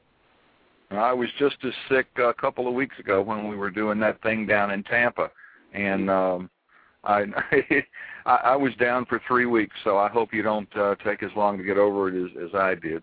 Thanks. Um, I'm a radio guy. I was playing uh, a Wizard, a True Star live in Afternoon Drive on a top 40 radio station when it had just come out, saying it was the best album that was out right now. And you and, And- you kept your job. uh, I was the program director. To hell with them. yeah, I mean, we had the best numbers in town. They'd let me do anything I wanted to. So cool. Um, but I had a uh, question. I I heard um, a story uh, a long time ago, and it was very very sketchy. It was a radio kind of story, something about Todd Rundgren and Lee Abrams. Um, and I don't know whether that's a story that you know, and if you do, I don't know whether it's one that you can share with us. But well, I mean, uh, there. I mean, there. There have been a number of. Uh, I mean, I've I've known Lee, you know, since since the early '70s. He, you know, I spoke to him actually about three weeks ago. Um, but uh, uh, I'm not sure what decade you're talking about. If it was in the 70s during the Burkhart Abrams days when he was a radio consultant, that would be one story. If it was when he moved over to XM uh, radio, uh, that would be another story. And now he's uh, uh, running a, a, a division at Tribune in Chicago. Uh, he just took that job last year. That would be another story. Uh, but we've had Hmm. Todd episodes during each of his uh, during each of those decades with Lee. But they've all Wow. been but they've all been positive. There's never been a, a real super problem with Lee. I mean, Todd Todd used to rail against in the press. Used to rail against the radio consultants. Uh, but Oh, yeah. you know, uh, back in the 70s, uh, you know, about how they were ruining radio and about how they were tightening up playlists and screwing artists like himself. Uh, you know, but that wasn't at, aimed at Lee personally. Uh, you know, uh, uh, you know, Todd actually likes likes Lee personally. Mm-hmm. Okay. Well, Just curious, and thanks again for coming on the show and stay staying with us for so long. Oh, hey, no problem. Having a great time. Thanks Cool. for calling in, Grady. You bet. Bye. Appreciate everything you do. Grady, radio man, sound man, he's got it all, doesn't he, Cruiser Mill? Yeah, he's a good dude. All right, let's take another call. 815, you're with us. Hey, Doug, Jim Snyder. Hey, what's up, Hillage? Hey, Eric, how are you? Hello. Yeah, hi. It's Eric. Hi, How are Eric. you? How are you? Hi there. Very nice hearing your interview tonight. It was uh, very informative. Uh, we've met a number of times uh, in Chicago at the Park West, actually. Hi again. Yeah, yes. Hey, I had something that uh, you were talking about Bill Wyman earlier, and somebody had told me a story about you and Bill Wyman. Something about customs and dog biscuits. Is that Yeah. true? Uh, this yeah. Th- this actually uh, was the lead story in Random Notes uh, in Rolling Stone, and and and I think went around the world. It was a very interesting thing. Here's what happened. Um, I was uh, I was on my way to Bill's house in- in the south of France, and uh, I think it was 1980, if I'm not mistaken. And I was I was in Los Angeles, and his girlfriend had a lot of friends in Los Angeles, and his girlfriend's best girlfriend called me up, a girl named Marta, and she said, "I've got a present for Bill. Would you mind bringing it over to his house?" and I said, "Sure, no problem." So she brought it over. It was all gift wrapped, and I put it in my suitcase. But I wasn't going straight to France. I was stopping in Munich uh, because one of my artists was playing uh, uh, on a uh, on a TV show in Munich, and so I was stopping in Munich and then going on to the south of France. So uh, I arrive in Munich, and it turns out that that morning, an hour before the plane landed in Munich, uh, the uh, uh, it was it was October, and there was an uh, you might remember the Oktoberfest bombings in in, in Munich, Uh-huh. and so it was that morning, and so there was a terrorist attack in Munich, and so we land and we're standing in customs, and I noticed that there I didn't know about the terrorist attack because we had just gotten off the plane, and there were I noticed there were soldiers everywhere with submachine guns. And uh, it was also, by the way, coincidentally, that John and Bonham died uh, later that day, just just by way of reference. Uh, and um, so, I you know I get I, I'm g- standing in the customs line. I'm tired. It's six o'clock in the morning. It was an overnight flight. I got my bags with me. I get closer and closer up, and as I get closer, the uh, German shepherds who are with the soldiers with the submachine guns start growling Uh, you know and i notice that and i just don't pay any attention you know and i keep getting closer and they start growling louder and i finally get up there and they're going nuts and it's they're going nuts at me and uh and i said oh for christ's sake you know.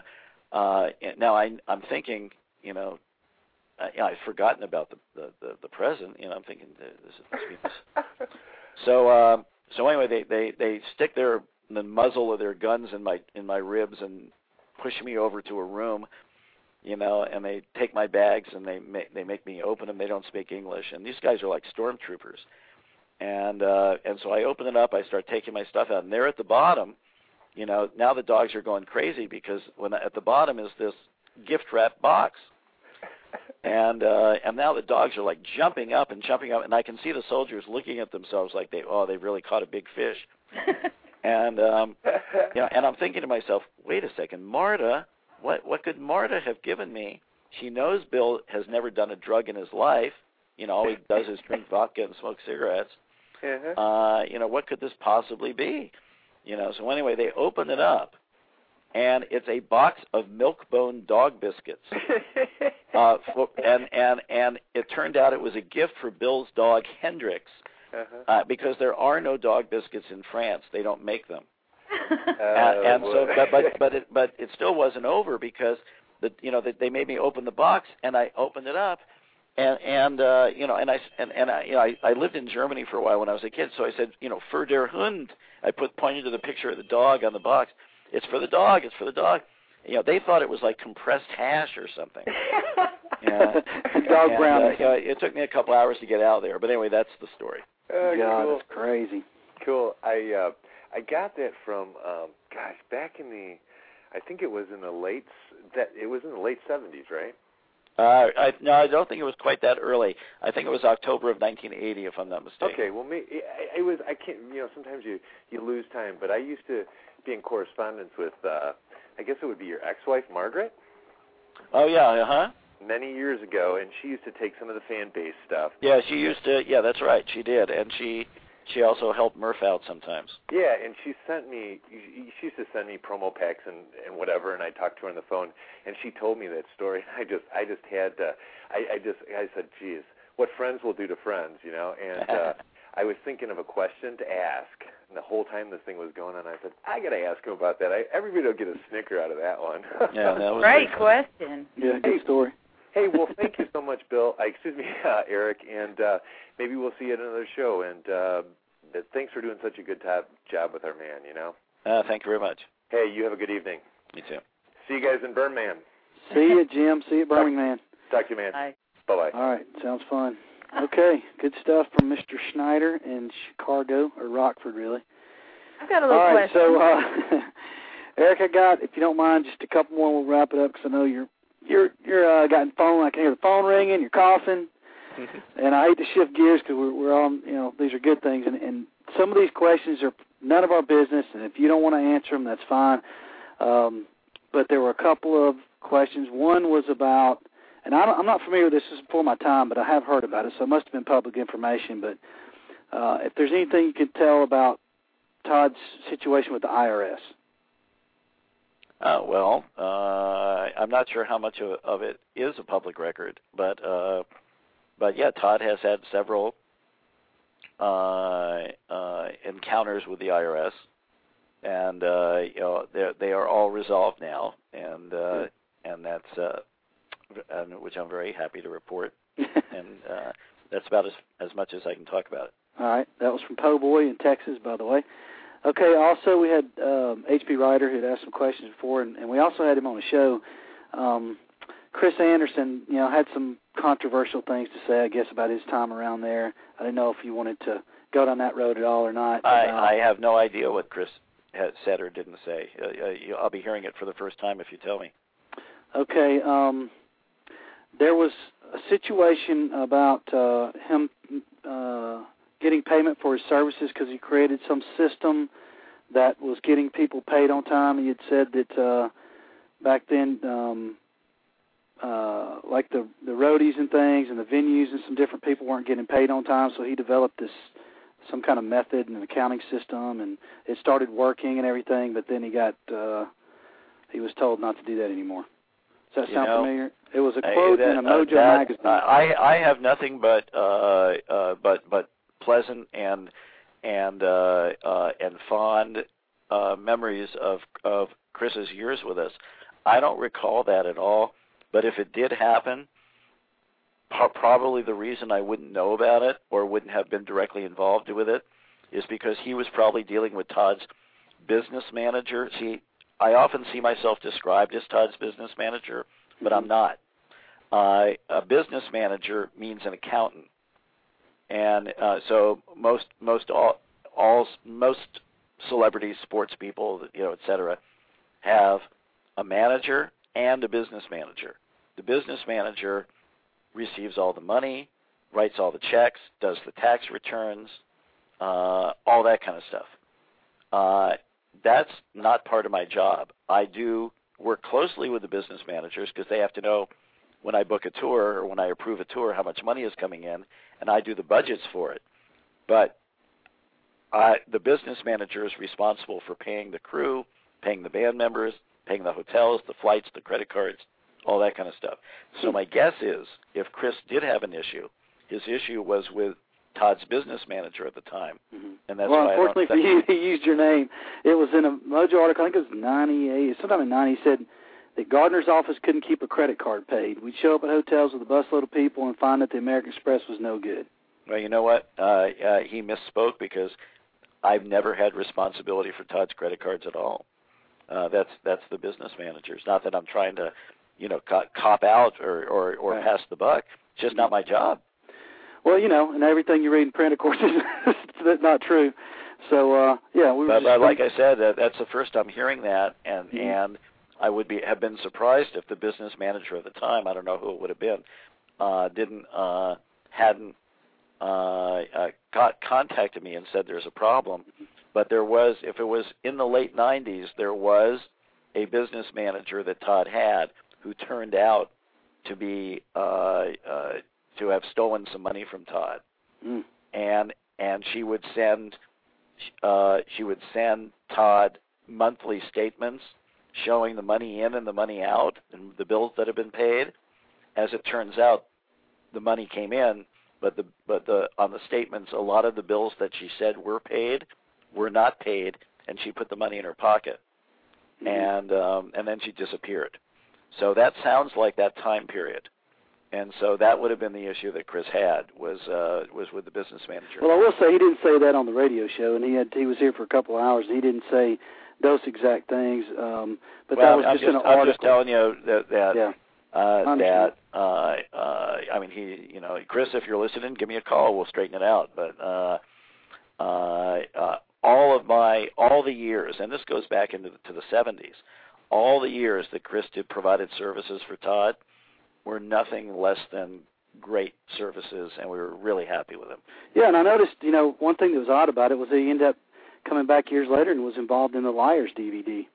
hmm So it's kind of, I mean, yeah, we, yeah, that's right. Mystery, we, you uh, know? yeah, he started a new business, Mhm. uh, which was a, a high def, uh, a high. Well, actually, it wasn't a high def at the time, but he started a, a little video mobile truck business.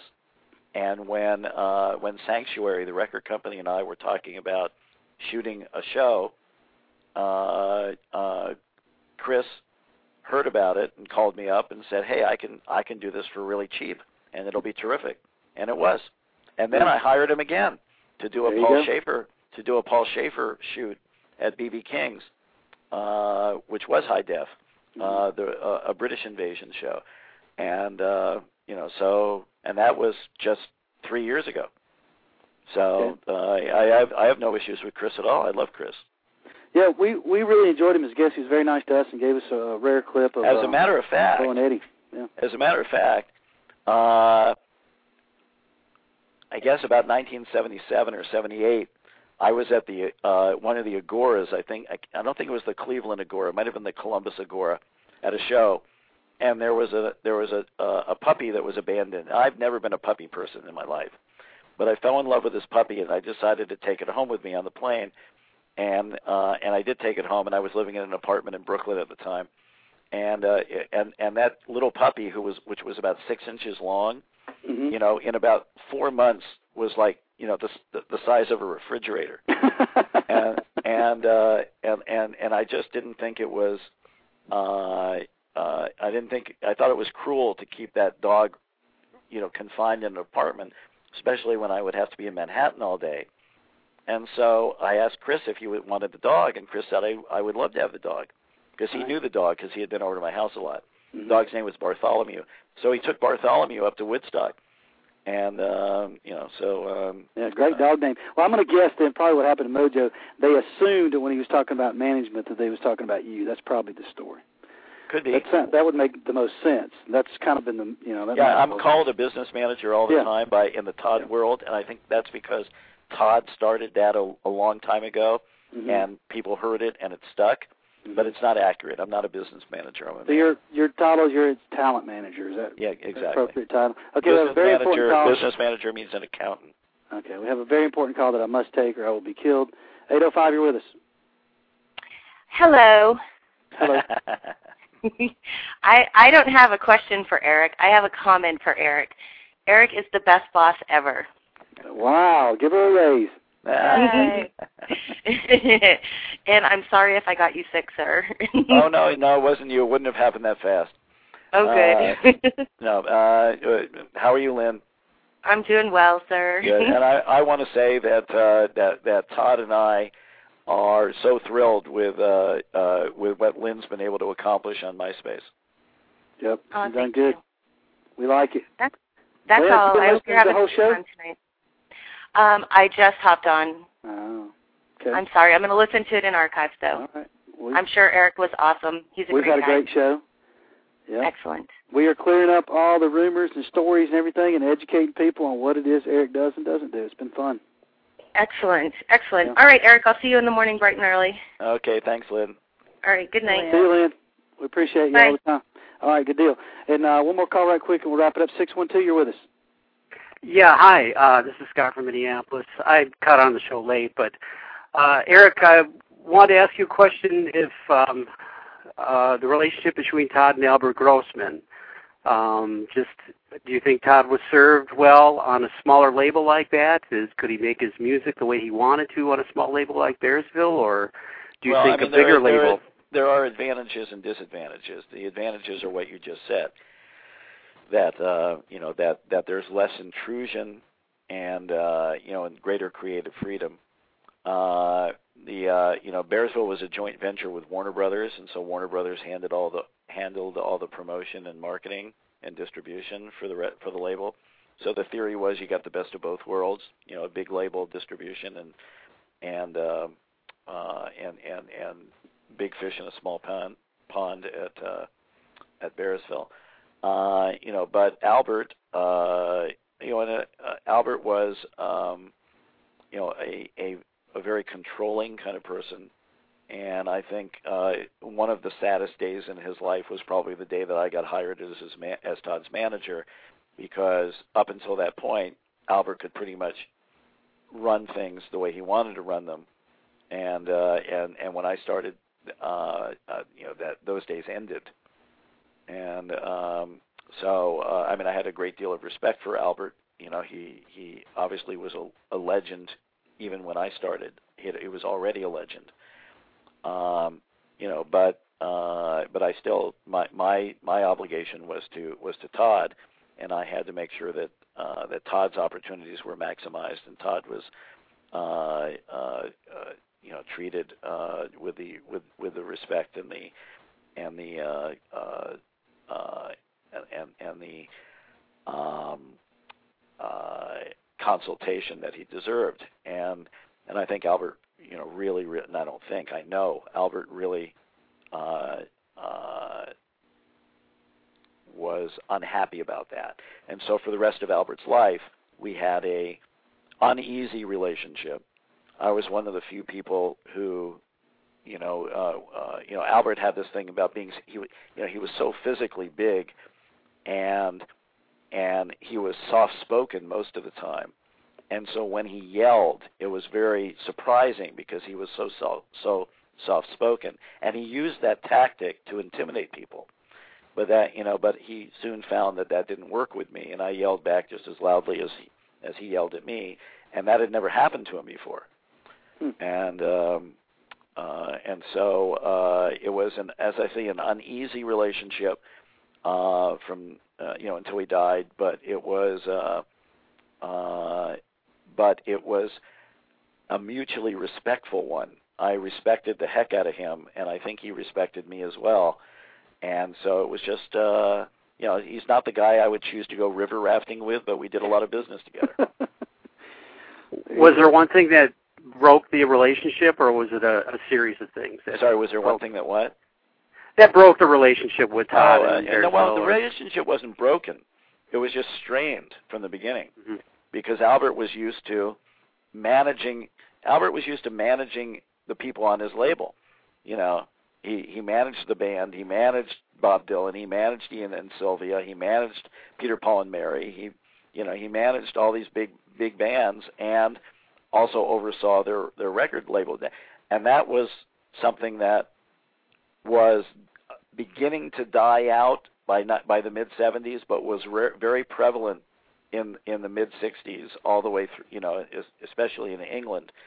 You know, where you know where where bands like the Kinks were managed by the people that owned their record label, or Island Records, Chris Blackwell managed all the bands on his on his record label, and that's a conflict of interest. And uh, it took a long time to break that system down. And so, um, anyway, I'm I'm I'm going on and on way too much about this. But. Okay. And I uh, was watching the Judge Judy performance with Johnny Rotten the other night with uh, you in there. So- Yeah, I, I made a point of actually not speaking on that, except when spoken to, because I didn't want to do anything to jeopardize Johnny's case. Um, but uh, but it was right in the middle of the OJ trial. The the you know the OJ trial had just finished, and so uh, at the end when we when John won the case, uh, you know the, they're they're escorted back in the back for for like a little debriefing on on camera, and so uh, and so the question to John was, well, what are you going to do now? And so I whispered in John's ear, say you're gonna now you're you're free to go after the real killers, and so that's what he said, and uh, and and and that was uh, and everybody thought that was really funny. the real killers. Well, that's what Never OJ forget said. That, that's what OJ Thank you, Eric, said for speaking after he with got us. acquitted. Yeah. Hey, thanks for calling Thank in. you, man. Eric, for speaking with us. Yeah, good questions. I want to hear a little bit about Grossman too, so that was cool. Very good. All right, well that's that's a wrap. We're on the uh, streaming now. I was hoping to get into a little bit of hi-fi, but I know you're doing currently business with them, so it's probably hard to talk about that too much. But I know there's been a lot of people, you know, are upset they don't have a website and this, that, and the other. But uh, they got Arena out, and we love it, so that's the main thing, right? Right. I got one more thing, and then because Michelle sent me a message right now, she wanted me to tell the listeners that Todd and she are so grateful that you're guiding the ship for them. But uh, and if something ever happens to them, Rebop cannot marry one of your daughters until he's fifty. Ah, well, let me tell you. Uh, about five years ago, we went on vacation to Hawaii. I took my daughters there, and and Michelle and Rebop flew over to uh, to Maui from from Kauai to spend a couple days with us. And, uh, and and boy, my girls were just smitten by Rebop. Let me tell you. He had that he, at the time he had that long flowing hair. Oh yeah. he was about 13 or something like that, 12 or 13, and uh, they just thought he was the wackiest guy you'd ever seen. Yeah. How old are your daughters? Uh, now uh, 13, 12, and 12. Thirteen, twelve, and twelve. Yeah. So they were how old then? How old? How long ago was that? Uh, well, it was probably they were probably eight or nine and Oh yeah. seven or eight. You know. and a 13 year old with long hair. That's cool. All right, good story. Well, all right, Eric, we really appreciate you being on. If we get one more thing from you, if you could just say, uh, so we could use you for a promo and tell us what your favorite Todd song is, we'll put it in the background. If you could say, this is Eric Gardner and you're listening to RundgrenRadio.com, we'd appreciate it. and you want Make my favorite Todd commercial. song? Yeah, we'll put a song behind if you tell us what your favorite song is, yeah. Oh, so Or- I don't have to say it in the promo. No. Okay. Um, this is Eric Gardner. You're listening to RundgrenRadio.com. Beautiful. We love it. All right, so you want to tell us, do you have a favorite Todd song? Oh God, I've got so many. Um, one uh, that you would like on the commercial? I mean, hang on. Let me just think for a second. Um, um,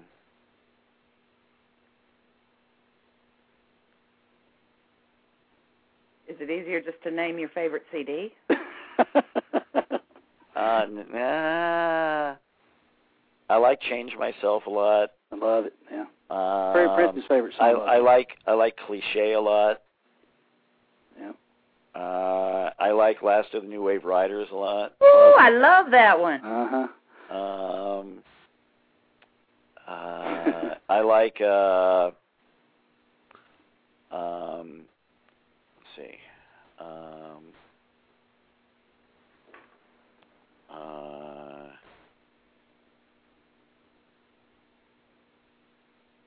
oh, why am I blanking on my? Why am I blanking on it? It's uh, it's on uh, the very last time.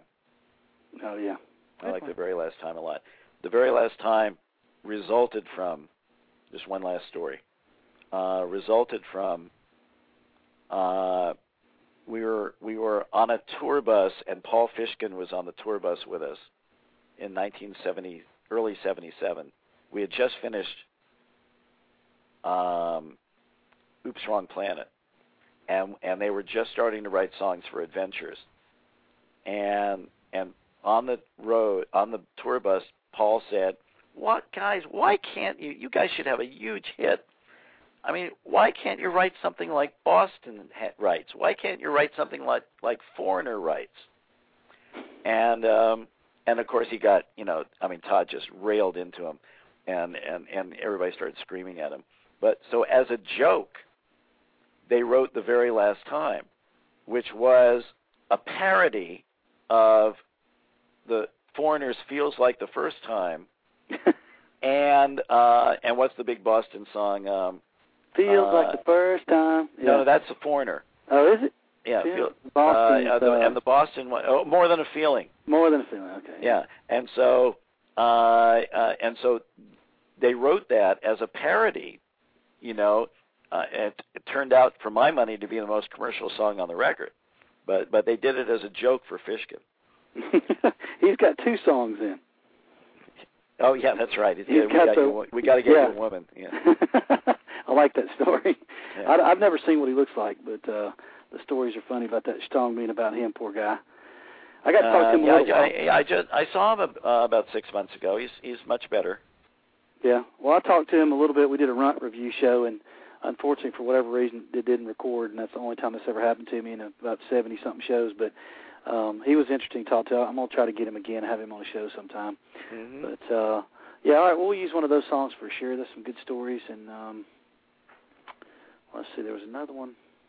Oh, I know what it is. I'm gonna uh email you about some discussions about putting together a watch show. We'll take the place of this guy who won't talk to you. How about that? Okay. hey, we don't play. That's a big, big, uh, big deal. I think that could be a very nice venture. Cool. All right, good deal. Well, hey, thanks so much for staying over so long, even especially being sick. We really appreciate it. Ah, you're welcome. I had a great time. Yeah, it was Oh, fun. and, and Eric, thank you so much for being so forthcoming. Oh, hey, you're you're very welcome. Great interview. Loved it. Yep. Hopefully we can do it again sometime. Okay, I'm, All yeah, right. let me know. All right, get well soon. Thanks. Bye. See you. All right, Cruiser Mel, how about that? That was awesome. That was awesome. Unbelievable. Yeah. Great day. That was um, very educational for one. And I think that the people, especially the ones that had posted some of those questions that we had online, are going to have a new um, perception of Eric and what he does, God, which is good. There were so many questions online. Did we get to most of them? I got almost every one of them. I Good. did. Yeah, I, you know, I hated asking some of them. I thought that you know some of them are personal, but you know he, he gave him an opportunity, and he of course has that opportunity anyway to not discuss if he didn't want to. But you know the IRS question, very personal stuff. But the good thing out of that was um, uh, that we found out you know that Todd has no IRS issues anymore, and that's great news. I'm sure for people that follow that. I didn't know much about that story really, none of my business, and, and that was before my time. But that's cool to know. Yeah, yeah. We didn't even go down any roads about Timothy Leary or Paul Shaffer or Donnie and Marie. Oh or my God! You kidding me? We could have had you know we could have the, have him on for uh, a full week, two hours a night, and not get through with all the stuff he's done. Yeah, yeah. That was fun. That was really fun. Good stuff. All right, everybody. We got Matt Bolton next week. We can't finish with a song because Blog Talk's not going to let us because we're so deep in the archive. But we appreciate you listening. We hope you check out the show again. And we got Dave Mason on April the seventh, who we talked about during the show today. And then on the thirty first, you, you're going to get a mixed bag, grab bag. You know, them telling what you're going to get. But uh, we're looking forward to seeing you. We'll be out at the shows in Birmingham, uh, Na- uh, Chattanooga, Atlanta, Memphis, and Nashville. Look us up. You're listening to RunRadio.com. Cruiser Mail, I'll give you the last word. Um, well, I will just say good night to everybody and have a great week and happy St. Patrick's Day. What's left of it? Night. Night.